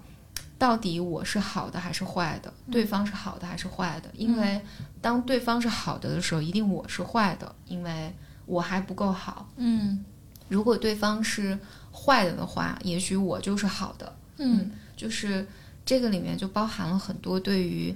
呃他人的好坏的评价，以及其实最核心是对于自己到底好不好这件事情的评价。嗯、然而工作这件事情其实是关于工作本身的。嗯嗯，其实无非就是这份工作是否适合你，嗯然后你是否呃得到了你想要的东西，然后你的工作是否推进下去了。嗯而且我觉得在工作里面，呃，感受开心也是很重要的呀。对，就是嗯，所以，嗯，我我听起来这整一件事情其实不关乎他好不好，以及你好不好，嗯只关乎于，嗯、呃，你们俩之间的工作方式是否匹配。嗯。但是我当然诚实讲，personally 我并不喜欢他最后再说我是为你好，嗯。嗯，就是我打你的一年半，然后我告诉你我是为你好，那当然就是你可能是有很，那你干嘛打我一年半呢？这是情感绑架，嗯对，这绝对是 emotional hostage。嗯。嗯，我先问柴一个问题，然后由追问。离近点儿，哦，我要先问柴一个问题，然后再补，就是待会儿分享一些我想说的。因为刚才我们大家轮流在讲最近的一次的从亲密关系中的抽离，我呀、薇薇呀都有讲。那柴这么难，每次都在问我们，哎，标志还是什么？柴也说说最近的一次亲密关系抽离好不好？亲密关系我记得的稍微有点远了啊，大概是最近一次的也都比较远了。嗯，对，就是有印象的，嗯 就比比较远了，嗯，但有一个特别具象的画面，就觉得我一定要砍掉我的呃双手或者双腿，就是要跟这个人要离开，那个很远了，十几年前了，但是。呃，但是确实就是印象非常深刻，当时很难做那个决定，觉得算是嗯标准意义上的初恋吧，就是大学的恋情，然后嗯就呃，对，但我做完决定的时候还是挺如释重负的，但就是会嗯，还挺痛苦的，是有过这么一次，但是好像没有什么好讲的，就是就是我我当时判断的那个标准是，呃，首先对方的确是呃出轨了，但是呃，最终我觉得决定。就是两个人，或者至少我感受到对方不想努力了。就刚开始其实他还是想努力的，想努力的时候呢，我觉得大家还是可以再试试的。但是，呃，如果他也没有那么想努力呢，那就算了。嗯嗯，谢谢柴。想问一下了，然后我的另外一个 learning 就是最近十几年你没怎么没怎么切割，所以没有什么印象比较深刻的抽离。但我切割了很多工作的呀。哎，这个是正好是我想问跟李李有关的一个问题，是说刚才大家直接去讲，就是我们热身阶段去讲说，你抽离了一次这个亲密关系的时候，我们就讲到说，哎，其实不仅是爱情哦，也有亲情，也有友情。然后其实我我的确当时跳在脑海里的就是说，其实也有职场，因为就是有的时候我觉得，我就像我们这些工作狂，有的时候其实觉得自己和呃你你服务的那个平台之间是有很深的绑，就是 connection 的。但是我想问，从专业的角度讲的话，你觉得？因为刚才我们做了好多讨论，比如微微的分享，我的分享中，我一直在问一个问题，是说我是否应该把我们就即就作作为一个很呃生呃工作对我工对我很重要的职场女性，我是否应该把我和职场关系的抽离告别，无论是对这个公司还是对某一个具化的工作对象的，把它视为同样于爱情、友情，就是他们的判断逻辑是否从专业的角度，当然我们可以说你心里愿意怎么着就怎么着，这个没问题。但是从专业的角度来说，他们是否是具有嗯同样的这种评价体系的呢？嗯嗯，我尝试回答一下你的问题啊，就是如果从心理完全从心理咨询的角度上来看，嗯嗯，这不是由你控制的，就是一个人呃一个人你在亲密关系里面是什么样，呃，你也会在职场中是什么样。然后你也会和家庭关系是什么样，你也会和朋友关系是什么样，这个不是你能嗯完全 control 的。所以，啊，我举个例子啊，比如说，嗯、一个人总觉得自己在呃家庭中被忽略，嗯，还是拿忽略这个词，就是在家庭中我必须要变得很优秀，很优秀，然后我才能被呃看到，我才能感受到被爱。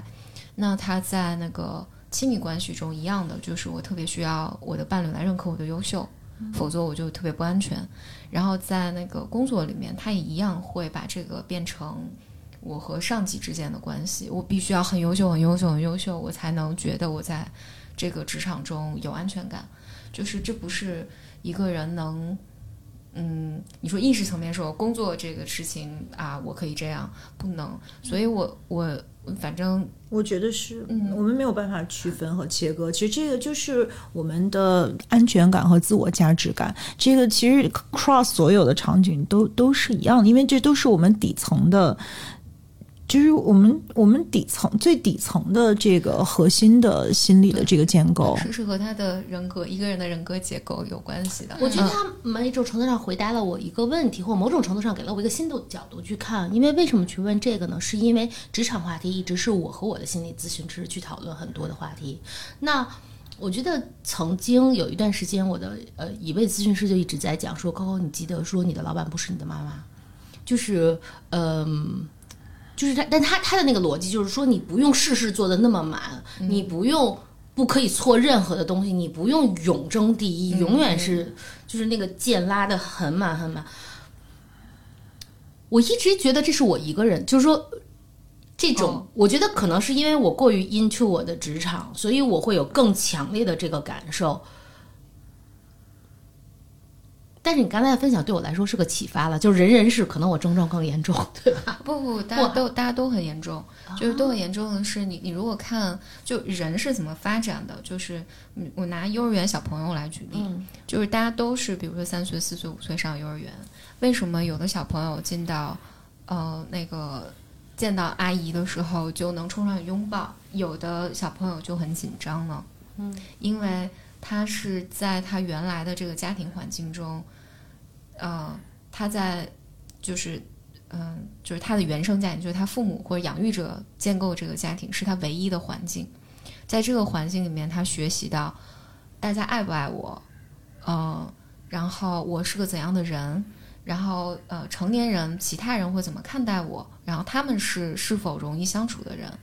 如果这个小孩我的安全感建立的很好，然后我觉得我很可爱，大家我在家里面就是大家都爱我，那我进到那幼儿园的时候，他不管他刚开始表现怎么样啊，他本质上都会觉得你们都会爱我的，嗯。然后，但是如果呃我在家庭里面是其他人都是很严厉的或者不苟言笑的，我进到小朋友进到幼儿园里面的时候，就是会觉得其他人，因为那是他所有建构的世界以及自我，所以他进去的时候就会初步的认为幼儿幼儿幼儿园阿姨也许也不会喜欢我，所以我见他就会特别紧张。成年人是一样的，就是我们在头这么多年里面是建立了一套，就像微微说的，一套我如何认识自己，我认为自己是怎样，我认为对方是怎样的，我如何才能获得爱，我如何能获得我想要的东西，这是有一套我们建立的根深蒂固的模式在的。所以你进入职场里面的时候，进入亲密关系和职场里面都是会被带，啊、都是会带进去，这不是你能有意识控制的。所以我能，比如说能举一个例子，比如说，呃，当你是领导的时候，你一定有下属。刚来的时候，你们俩还好好的，然后你没做什么，然后他就怕你怕的要死，就是，嗯、你跟他在一起的时候，好像你，你你是一个特别那个，你你并没有做什么，其实你很温和，或者你正常跟他谈话，但他都就是特别紧张。嗯这个就是，嗯、精神分析或者心理咨询里面我们讲，就是呃，每个人都有一个客体关系，啊、客体关系，什么叫客体关系啊？就是，呃，我把我内在的那些鬼魂、那些客体会投射进我和你的关系里面。比如说，我和我的呃父母之间建立了一个，就他们如果他们是我的权威的话，我和他们之间建立的关系就会投射进，嗯、当进入这个职场环境的时候，这是。就你你不自然的人都会把自己的领导，呃，投射成自己的父母，然后，所以我怕我的父母，我认为我父母会爱我呢，他跟你在你面前安全感就会更好一些。那些那个，这和你的关系不是特别大。然后你被你的老板 abuse 的时候，也往往和你的关系不太大，就很多都是这个老板他自己内心 suffer 的东西没有办法，呃，他会通过你来表达。所以我一个我嗯，我我之前也回答过一个问题，大大意是，他就说我在嗯，就他被他导师 abuse，然后他说我该怎么办？然后这个问题呢，就是我觉得一个现实检验的东西就是，他是只对你一个人这样，还是所有人都 suffer？如果所有人大家都不同程度的 suffer，那就是你导师有问题，是他的问题，这和你是没关系的。你做的再好，他也不满意，就是你再努力，他都不会。这你你是无法修复他的，嗯。然后，但是如果只是你自己感觉不好，嗯那是可能是真的是你的，比如 coping 的，就是有一种可能是你的 coping 的问题，就是这个时候你再从自己身上找原因。但嗯嗯、大多数就职场中发生的事情，嗯、都是情绪性的。就是我喜欢这个人，不喜欢我，尤其喜欢这个人，或尤其不喜欢那个人。嗯嗯、我特别和那个人就特别不对付，这些一般都是和自我有关的。嗯是的，其实我跟乔乔探讨的时候，他也经常说，就说一个人他对你的呃一些，就是他对你的评价也好，他他对待你的方式跟他自己的情绪最直接相关，就跟你是谁并没有那么有关。关就是这个就叫 situational，就是他这个就是你不要把什么事儿都拽在自己头上，你觉得好像都是因为我不够好，我我可以我在职场上表现的不够优秀啊、或者是在亲密关系中我不够值得爱，所以他才会离开我，或者他会怎么样去说一些呃，或者说会说到一些伤害我们的话，或者他对我们有一些什么样的评价，但很多时候其实这些东西都跟我们无关，就是是他是他在嗯彼时彼刻、此时此刻的那种情绪和感受。对对对，是我我们我我我们其实就是对方使用的一个工具。嗯。嗯，一种投射，一个投射，他投射，所以有人就会说啊，我特别喜欢你，我特别不喜欢你。其实这些都和你没关系对对对，你就是一个目标，嗯是他的投镜射了子。对他投射了。就尤其是你们之间不是特别相熟，嗯，一种，当然特别相熟的时候，这个关系就会变成不同程度的亲密关系。嗯。嗯，比如说我要控制你，我才觉得安全。他一定不是只控制你，嗯他一定控制他的伴侣、他的家人，或者他试图，或者他强烈的被别人控制。嗯就是，嗯，所以我一直是职场是特别，其实是特别难的一件事儿，特别难的一件事儿，就是大家都带着自己的各种创伤，还有他的三姑六姨，你也不知道他三姑六姨是什么样，对吧？嗯然后进来弄成一锅粥一起做事儿，所以我觉得是就 professional 这件事儿特别重要，就是、嗯因为 professional 给你的一个保护，就是大家不要谈我们之间彼此的感受是什么，就是我们就是目光统一放在事儿上。嗯，所以这也是就是大家一般说职场人你不要做朋友嘛。对，因为就有的时候会很难去切割。对对对，对。这里面就会讲，因为我我很有可能把你投射成我妈了，嗯。或者呃，尤其如果你是 leader 的话，那他处理的就是他和权威之间的关系。嗯。所以他跟他爸关系处理好了呢，他也能就是处理好他和你之间的关系，但对，嗯是的，挺难的。嗯。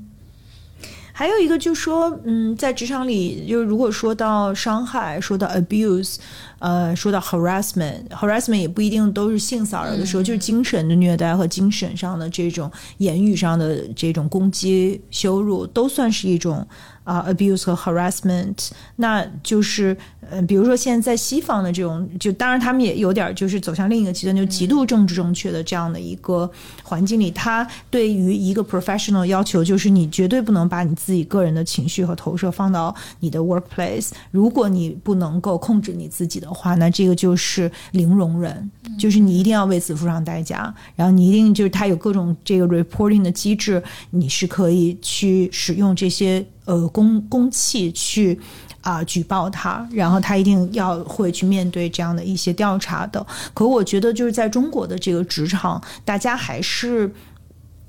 还是这个不是特别完善，就是在法律意义上也也不是很完善，然后很难去有这样的一个很好的机制去去应对这些问题。甚至就像刚才你举的一个特别生动的例子，可能我们很多人都还我们还有那种父权和家长的那个家长制的那种，就是说那他都是为我好呀，这是就是这严是爱，松是害，那他对我严格要求，然后他明明就是在 abuse 我，然后你还觉得说他是在呃帮助你成长。那我觉得一个足够就是真正就爱自己的人，肯定就是觉得。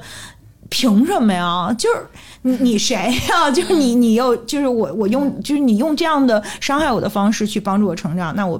就一定我要举报你，因为这个是 justice 的问题。嗯我我这个我可以分享一个我个人的呃一个经历，是我有一次经历了一个面试，就是嗯呃然后在那个面试里面呢，我就当时有一个特别强烈的感受是，嗯，大家始终在围绕我个人，呃，表达攻击，在我看来完全是攻击，就是这种攻击包包含，比如说，嗯，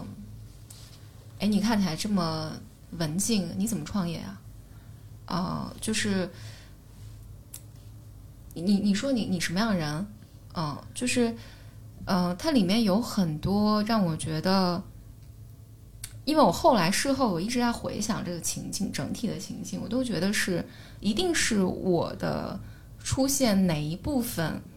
激活了某一个人，他们其中某一个人身上的一个创伤。嗯虽然我觉得他们也不知道创伤是，我也不知道创伤是什么，所以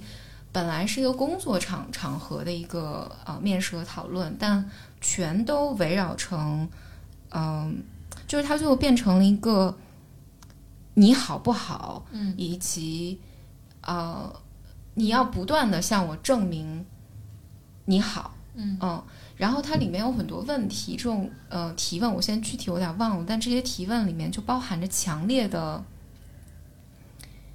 指向个人的，在我的体会里面是羞辱，就是、呃，因为我觉得正常状况下，你你不会一上来就问呃。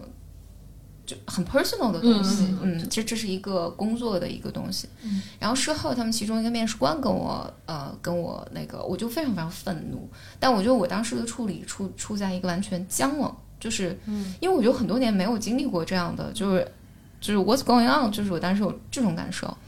然后那个后来他一个面试官来跟我呃沟通，沟通就说他说哎呀我们比较直接，我们就是一个爱挑战的文化。嗯然后我当时就我我回复他，我就说我没有认为那是挑战，我觉得挑战和呃，我忘了我说羞辱还是个人攻击是有区别的。嗯，就是如果你们认为这样只是你们呃正常中的挑战，那这个文化反正我是呃完全无法，我是肯定不反应的，嗯。然后，但我后来意识到，就是这样的提问，嗯，我后来想这是非常非常熟悉的，就是你小学班主任，嗯嗯，就老这么跟你沟通，嗯嗯，他的提问方式，嗯，然后所以我觉得现在比较，我我，嗯、我我可能想表达的一个冲突或者困惑就是，嗯，从比如说我保护自己的方式上，我是知道就这些东西啊、呃我就觉得他们有病啊、我是真的觉得。你们是有很大的创伤的，就是 listen to yourself，你们问的是什么问题？然后，但是呢，我后来意识到，在很多很多的职场上，嗯，或者我们的文化里面，我们从小是这么被教育的，你、你是没有办法 recognize 这个东西的，嗯你会觉得，哎，我从小就这么被问的，嗯甚甚至我 还在某个阶段接受过一个培训，就是叫压力面试，就是你怎么样去面试你的 candidates 的时候，有一种面试方式就叫压力面试，就是要你不断的去给对方施压。所以其其实这个文化确实挺奇怪的。对，我觉得这是特别糟糕，因为我后来，呃，我后来意识到，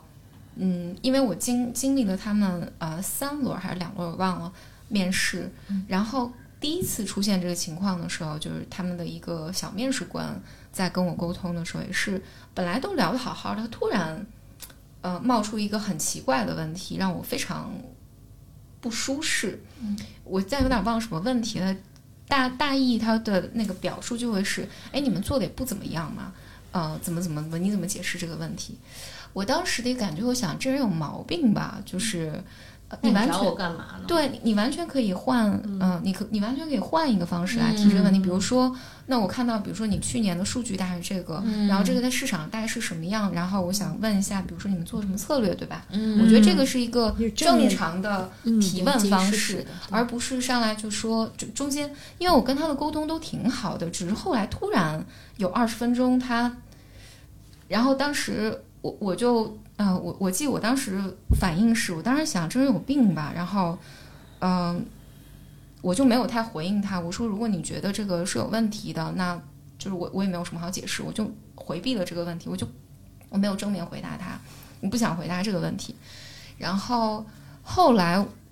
我再反过去看的时候，我觉得他们应该是有接受过这种压力面试的提问，嗯但我就很不幸的是，我觉得他混淆了两个概念，就是到底什么是挑战，嗯。什么是嗯不尊重，嗯。嗯，嗯。就是他他的这一套体系里面没有对你个人的尊重，是。嗯，嗯就是我我就觉得这爹味儿特别重，嗯。嗯，这个是对，嗯，但，唉，好像那个我记得就是当时就是 Ray Dalio 他出那个原则那个书的时候，不是也受到很多争议，也跟这部分有关，因为他的那个桥水的文化就是这个 extreme transparency，然后他们就是呃都无情的，就是互相去。就是出揭露揭露和攻击，就是在一个这种极度的 hostile 的一个工作环境，就是你一旦表现不好，就一堆人骂你，然后就用这种打压的方式去呃成长。那其实这个跟就是很多呃优秀的人他的这种优秀强迫症是有关的。我觉得瑞他典型的也他自己就是这样成长起来的，所以就是这个就是说。嗯，其实一直都是很有争议的，而且就有很多人觉得，因为桥水的人他都是这种就是 A type，然后他都是这种 ultimate survivor，他经历了各种最激烈的竞争，他才能够呃走进桥水。那可能这样的人，他相对来说的逆商都是很高的。可是你把这个文化如果复制到所有的人当中，一定会造成巨大的创伤。那我觉得最后就是价值排序的问题，就是说值得吗？也许用这样的方法，在某一种情况下。真的能提升我们的 performance，但是以巨大的创伤为代价去提升 performance，真的值得吗？要是我就觉得说，我才不会觉得值得。任何的伤害在职场上和情感上，因为伤害去寻求成长，我觉得这都是一个巨大的误区。嗯，哎，我我我我一直觉得，在这样的文化下，就是这种打压的文化下，你最终只能留下特别特别听话的人。就是乖学生，而且你留下的都是不断的要去讨好父母和社会规则的人。嗯，就是，然后他们最终都是要使用我们简单心理服务的。那你岂不是应该很高兴？越多这样的机构越好。我我觉得那些人，其实我觉得我大概会见过很多你说的这个类型。我觉得他们的一面是无比的顺从，但另外一面是对向上无比的顺从，但是另外一方面，向下会无无比的冷酷。然后对，真的我看过很多这样的人，然后我觉得这个就是你都真的能够感受到他带领的团队，他所在那个就是一种恶。在成长，真的，我我觉得这个是我的一个感受。不过刚才关于微那个，我想我想就是稍微再做一个小小的讨论，是说我是特别同意为刚才描述的，就值得和不值得的部分。但是，嗯，包括我去听我们上期的时候，我后来也在想说，可能会不会就是现在我们，嗯、有这样的底气去这样做自己，这样去做这样排序，觉得不值得。某种程度上，是否也因为就是相对来说，我们有了相对的底气？嗯，可是有的时候，我觉得对于弱小的小朋友来讲，无论是认知上的脆弱，无论是说他可有的期待，尤其我觉得在咱们去讲几种感情剥离啊，就是。呃，我觉得尤其我们去讲职场，可能是一个更相对的，就是如果他有一个 other option，我有一立刻我有一大 offer 了，我有一个托底的了，我可能就某种程度上，就是我我觉得就是包括咱们之前讨论过，就是我自己的感受，因为我可能并不是心理专业，但我的感受就是很多时候你去看恐惧和愤怒之间的区别，甚至蔑视，其实它都跟你个人的能量和其实是有关系的，对吗？我就是有点担心说。我们某种程度上都比较 powerful 了。现在我有点怕说，就是跟小朋友说，就是我我我也特别相信这个，但是有的时候我觉得真的我会具化的真的看到很多小朋友，他可能就是要忍一忍，要我我就这个是我有的时候去聊的时候，我也很害怕，因为他没那么多选择，对他也没有那么多控制权。因为我记得有一次咱们聊起一个什么来了，就是好像我就复听我们的某一期节目，然后我们就是当时在想说，哎，那为什么不呃辞职呢？啊好像就是辞职那一期，就说为什么不辞职呢？反正你因为当时咱们特别快就划过了一句话叫。反正你没有什么经济压力，你为什么不辞职呢？那是是，就是如果在这个状况下，我们都是，但是我觉得真的有很多很脆弱的的人，他可能还没有建构起他们，他就如果他去评估他的那个精神压，就是经济压力、经济支撑，所以这一篇儿我只是想稍微的觉得说，除了大原则之外。可能在那个现实操作中，我觉得也是我们鼓励内心有这感受，但我其实也会觉得现实操作中弱小者他们还是有很多嗯要去积累的。这是一个从另外一个层面的问题，就是有的时候我们如果真的没有选择，然后那面对伤害我们怎么办？哎，就是我我倒是觉得，嗯，还是你永远都有选择？其实、呃只是我们没有看到。心理上会是这么说的，就是其实现实层面你做什么决定都可以，嗯，就哪怕你是决定说我留在一个 abusive 的 relationship 里面也可以，但它重要的是这是你自己清醒的选择，嗯，但是大多数我我们在说的就我没有办法离开一个 abusive relationship 的时候，是我情感上不觉得我能够离开，嗯。就人类呃人人们是这样，当我内在有创伤的时候，这个创伤就会嗯把你逼入墙角，让你认为你没有选择，但其实你是有的，但你看不到，你不认为我可以离开他，就这个。我不能离开他，你可能是因为如果不离开他，我就不是一个好人了。嗯，我不离开他，他可能很可怜。我如果离开他的话，嗯然后我如果我不能，就是我有很多很多的让我觉得，我如果离离开这段关系，哪怕这个关系很糟糕很糟糕，我离开了之后，可能有非常令我恐惧的事情发生。就是人是有创伤的时候，不管现实条件你有没有选择权，你都觉得你没有。嗯这个是我觉得我们之前说的，嗯呃，你能不能离开一段施虐的关系？但是比如说，如果是小朋友，嗯、或者你处在一个相对弱势的，呃呃社会地位上，目前，我觉得，呃，如果，嗯，现实层面上是你主动选择的，因为这样做能使我，比如未来两年之后我获得更大的选择权，所以我选择我忍了，这个不是问题。嗯嗯嗯，然后甚至有的有的场合下，或者你需要获得一些东西，就是我选我做了选择，我付出了相应的代价，嗯是我选择了这个代价。嗯我觉得这个就不是，嗯嗯，就不是我们今天嗯这么讨论的那个范围。，就是是需要是我们自己主动 conscious choice，、而不是觉得自己不能够。对对对，就是这个还是回到就是这个 power 在我们自己手里，就我们选择去忍，是为了获得一个更更更获得你想要的东对西，那就是有些屎就是要吃的。嗯啊，这样我就一下子这个顺了，因为和谐了对，因为因为我刚刚在想，就是大家讲到说创伤要尽量避免，但是我在想，就比如说我们健身的时候，你也会受伤，也不叫受伤嘛，你也会肌肉酸痛，你有时候，比如说我们之前练 CrossFit，你手手也会磨磨出皮，就包括情感上的有一些创伤，是不是？比如说我小时候我受到的比较多的一个教育叫受挫教育，我父母特别喜欢 对我进行受挫教育，但是我是真心觉得还是有帮助的，因为你未来在社会上你会面临非常大的、更大的挫折的时候，你怎么去度过那些困难？嗯、小时候当然不是主动选择的，可能是父母选择的，但是你长大之后，也不是说。一点点创伤都不能接受吧，就是嗯其实可以选择性的去锻炼一下自己。但是我我理解李李刚刚说的，就是你得是自己是清醒的，你去承担它，并且你能有预期的成长吧。嗯，我觉得这是两个层面的事儿，就是说我们能够有抵御创伤和抵御这种呃，就是。这种这就是各种吧，精神上那种呃各种压力的 stress、emotional stress 的这个能力啊、这个当然是好的，就是所谓的逆商嘛。那有的时候不是原来还有一本特就是特特受欢迎书叫钝感力，就有的时候你可能需要就是就是去迟钝一点，或者说有的时候你会就跳出来去看这件事情，但是那这个时候就需要一个人的觉知。就你还是要带着觉知去看待的，就是如果我们觉得我们就是离不开这个关系，而且甚至替施施虐者去啊、呃给帮他去找理由，我觉得这是一个完全就是嗯对我们不好的一种方式。但如果我们就认同说就是就是这样，我知道我在做什么，这个是我目前人生阶段的选择，因为我有更大的目标，我觉得这个权利还是在你自己手里。嗯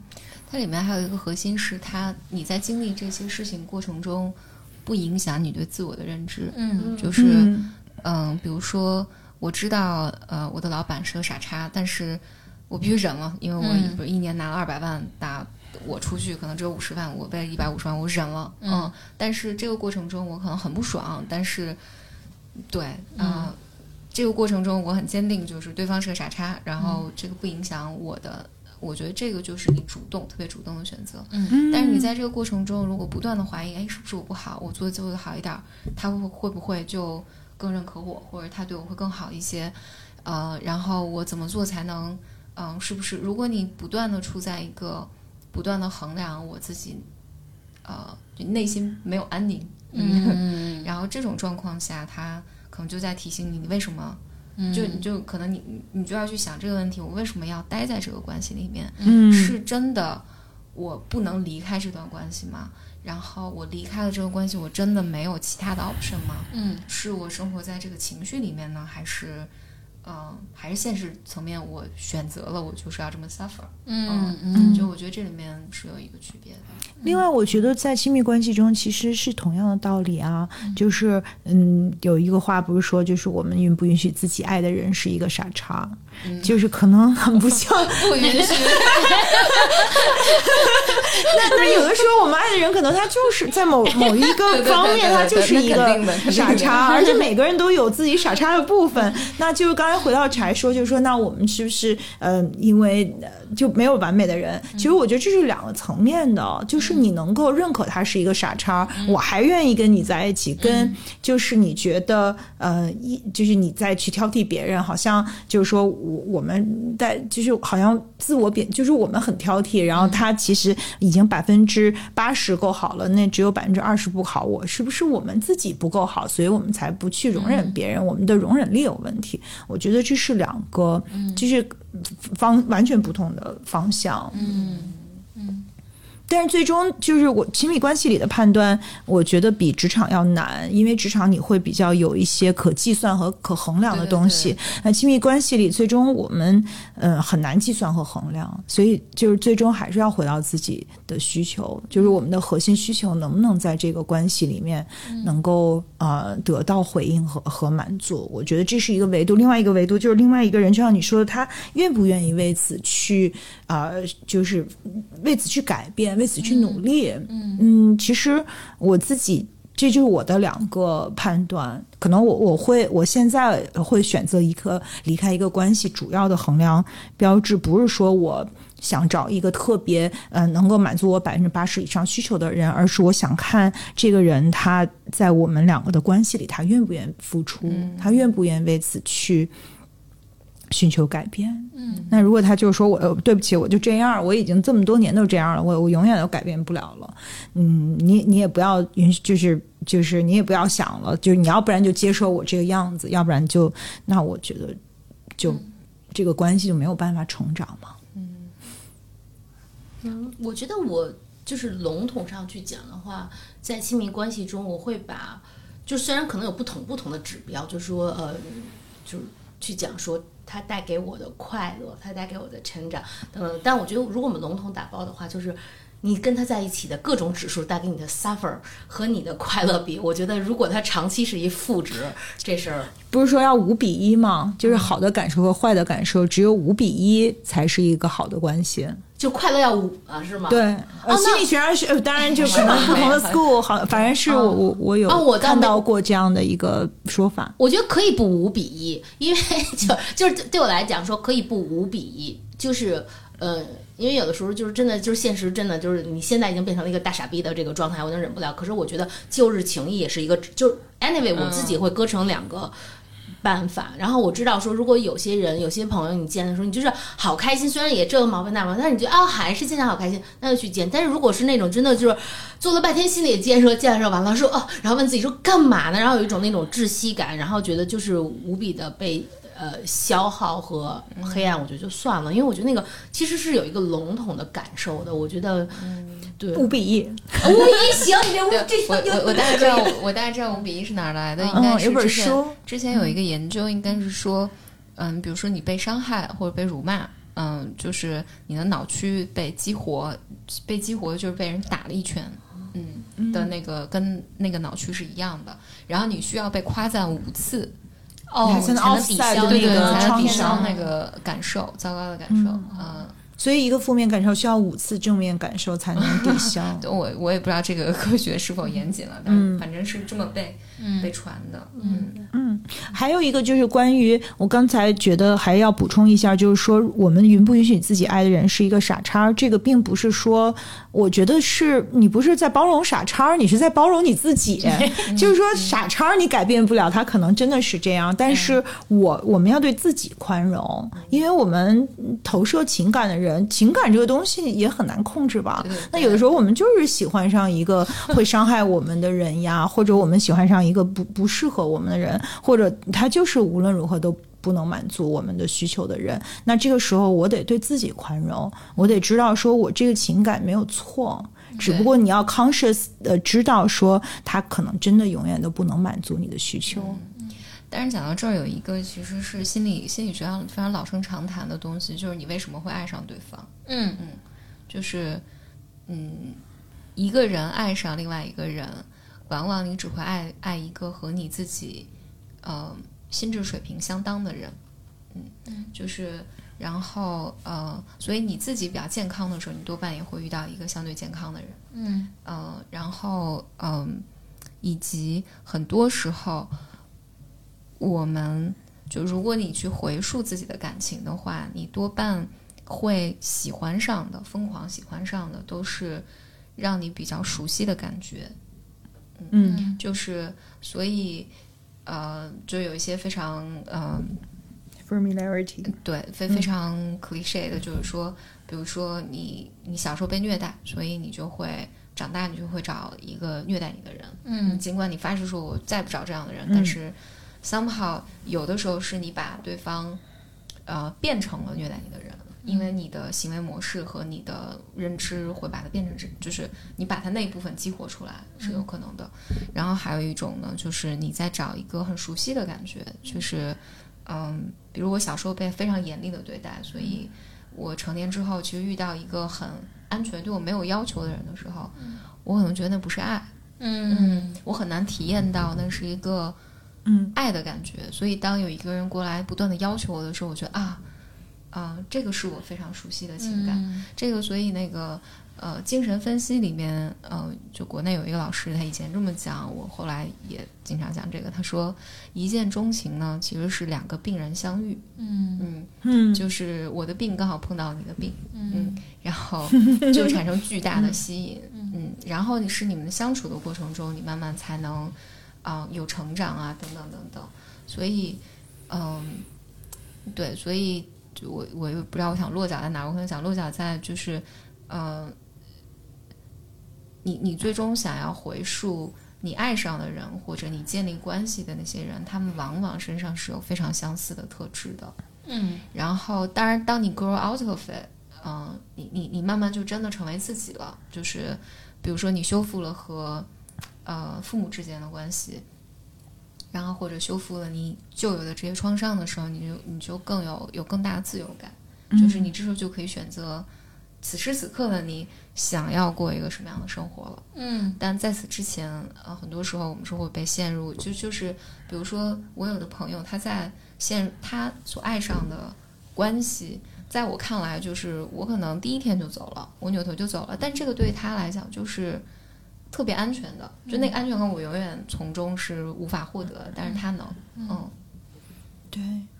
就好像有一本书叫《少有人走的路》，就是有讲到差不多是这样的一个，就是说你最后其实就是走向心智成熟，其实就是来修复了我们的原生的创伤，以后我们才能真的去去爱。反正我自己觉得就是干这个的，哦，对，帮助大家修复自己原生家庭和原生的成长道路带来的创伤。我我记得我那个就是曾经特别喜欢一个男生，就是因为他是我小的时候喜欢的男生的姐姐的初恋男友。好复杂的小时候喜欢的 什么哎我姐姐姐的初恋男友，男生，就我小时候一直很很喜欢一个男哦生的姐姐的初恋男友，恋就是他之所以 stand out，因为就是在所有人当中，就是因为我发现了这一点。嗯，我觉得这就是熟悉，就是这也是的，对，但是你你就是就就像对我来说，可能那就是我原初的情感。就我小的时候第一次喜欢一个男生，就是那个男生，然后他跟这个男生 somehow 有一种 bonding，对吗？然后嗯，他他还是帮他，而且他们很很很 close，然后他还帮他去考大学呀，选了跟他同样的专业啊，帮他就是就是给我讲了很多这样的事情，然后他一下就在。其实后来我想，就我俩从各个角度都特别的不合拍，那当时那一刻就是喜欢他，就是因为这个。嗯那时候你多大？二十多岁。嗯我还有就我好多朋友也都是这样的，就是比如说他哥哥的呃，他哥哥的这个妻子就是。日本人，然后他就他自己的所有，他他他所有的，因为他是瑞典人，他哥哥的妻子是日本人，他所有的女朋友都是日本人。因为他小的时候就是他跟他哥老在一块儿，然后他、他嫂子对他特别好，就老照顾他，然后所以他就很很喜欢这种温暖的感觉，所以他就是看见日本人就觉得特温暖。嗯，很多这样的例子。嗯嗯好吧，那我们今天有结论了吗？大家都顺了吗？顺了顺了，还涨了好多理论支撑。不过这个其实让我觉得，就是选择离开还是不离开，它其实是一个蛮复杂的问题。对对对它不是一个标准、一个公式嗯啊、就可以套用的。对而且最终一切还是要回到我们自己身上，就是我们是不是足够爱自己，把我们要不要把我们好与坏的这个评价权交给别人，然后我们是不是真的知道自己嗯要什么，或者是我们能不能去包容自己。要和我们的要和不要吧，有很多很多的层面，所以心理学之所以特别难，然后我们很多时候很难看见自己，也是因为它是一个人性很复杂，它有很多很多的层面。包包括我觉得有的时候一个人是没有办法走出一段伤害的关系，他也是他走出伤害关系的一个进程，就是他在做功课，嗯，他在做他的功课，然后，嗯、对，所以其实我们是很难站在局外人来评价说他应该走出或不应该走出，然后嗯。但对于他来讲，就是，嗯、就是有时候我们比如说做心理咨询也是这样，有的来访者呢，嗯，他在他人生的这个阶段来做咨询的时候，他就是还没有准备好，嗯，然后咨询师也是没有办法 push 他，呃，你要看到这部分，然后他因为他他会走的，这这是他来尝试的一部分，嗯，他可能过了一年又遇到了一个新的状况，然后。他会回来再走深入一点，然后他再走一段时间，然后他每次能走的更多一些。嗯嗯就是这些过程都是有意义的。嗯嗯，那李李，就是除了今天你提到的书、电影、话剧，就是如果我们的听众有希望在这个角度，其实还有更多的思考，那你有没有比较推荐的，比如说去看的特别的书，follow 的公众号或者怎么样？来李李的工作室，简李李微博，他有他有系列的视频，真的很好看。嗯对，在微博上很流很流行的，很顶流的。对，我就最近好久没有拍了。我想想，嗯，我我我没有一个什么特别的某本书推荐。我觉得你就推荐心理咨询就好了。对对对，来简单心理做心理咨询。因为我自己也，我觉得我之所以会比我跟我自己比会爱自己很多，也是因为就是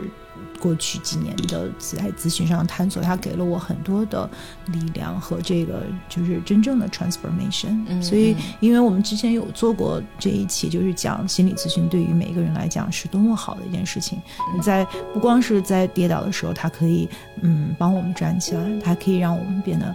更好，让我们更爱自己。对，心理咨询其实它一个核心的目标就是让人变得更清醒。嗯就是你更清醒不一定就更快乐更幸福，嗯。就是意味着你，但意味着你有更多的力量嗯。来做为你自己做判断。嗯嗯嗯 Clarity，嗯嗯，以及简单森林特别漂亮，大家可以 来这里。对对，对的，我们我我们在北京有一个呃线下的咨询中心叫简单森林，然后它应该在未来的一一到两年里面也会到去往全国各个城市，然后呃大家在简单心理的公众号上能找到。嗯嗯，好开心！我们今天也体验了非常复杂和高端的专业设备备。非常复杂对，请听众们反映一下我们的声音有没有变好听。对，然后我们这这一期特别荣幸在简单森林录的，然后这里也特别舒服，对，开心。嗯对，最后感谢 Bro 风帮我们调了设备。啊，对对对对，大咖调的设备，谢谢，谢谢谢大家，谢谢谢谢嗯下次见，嗯，拜拜拜拜拜。拜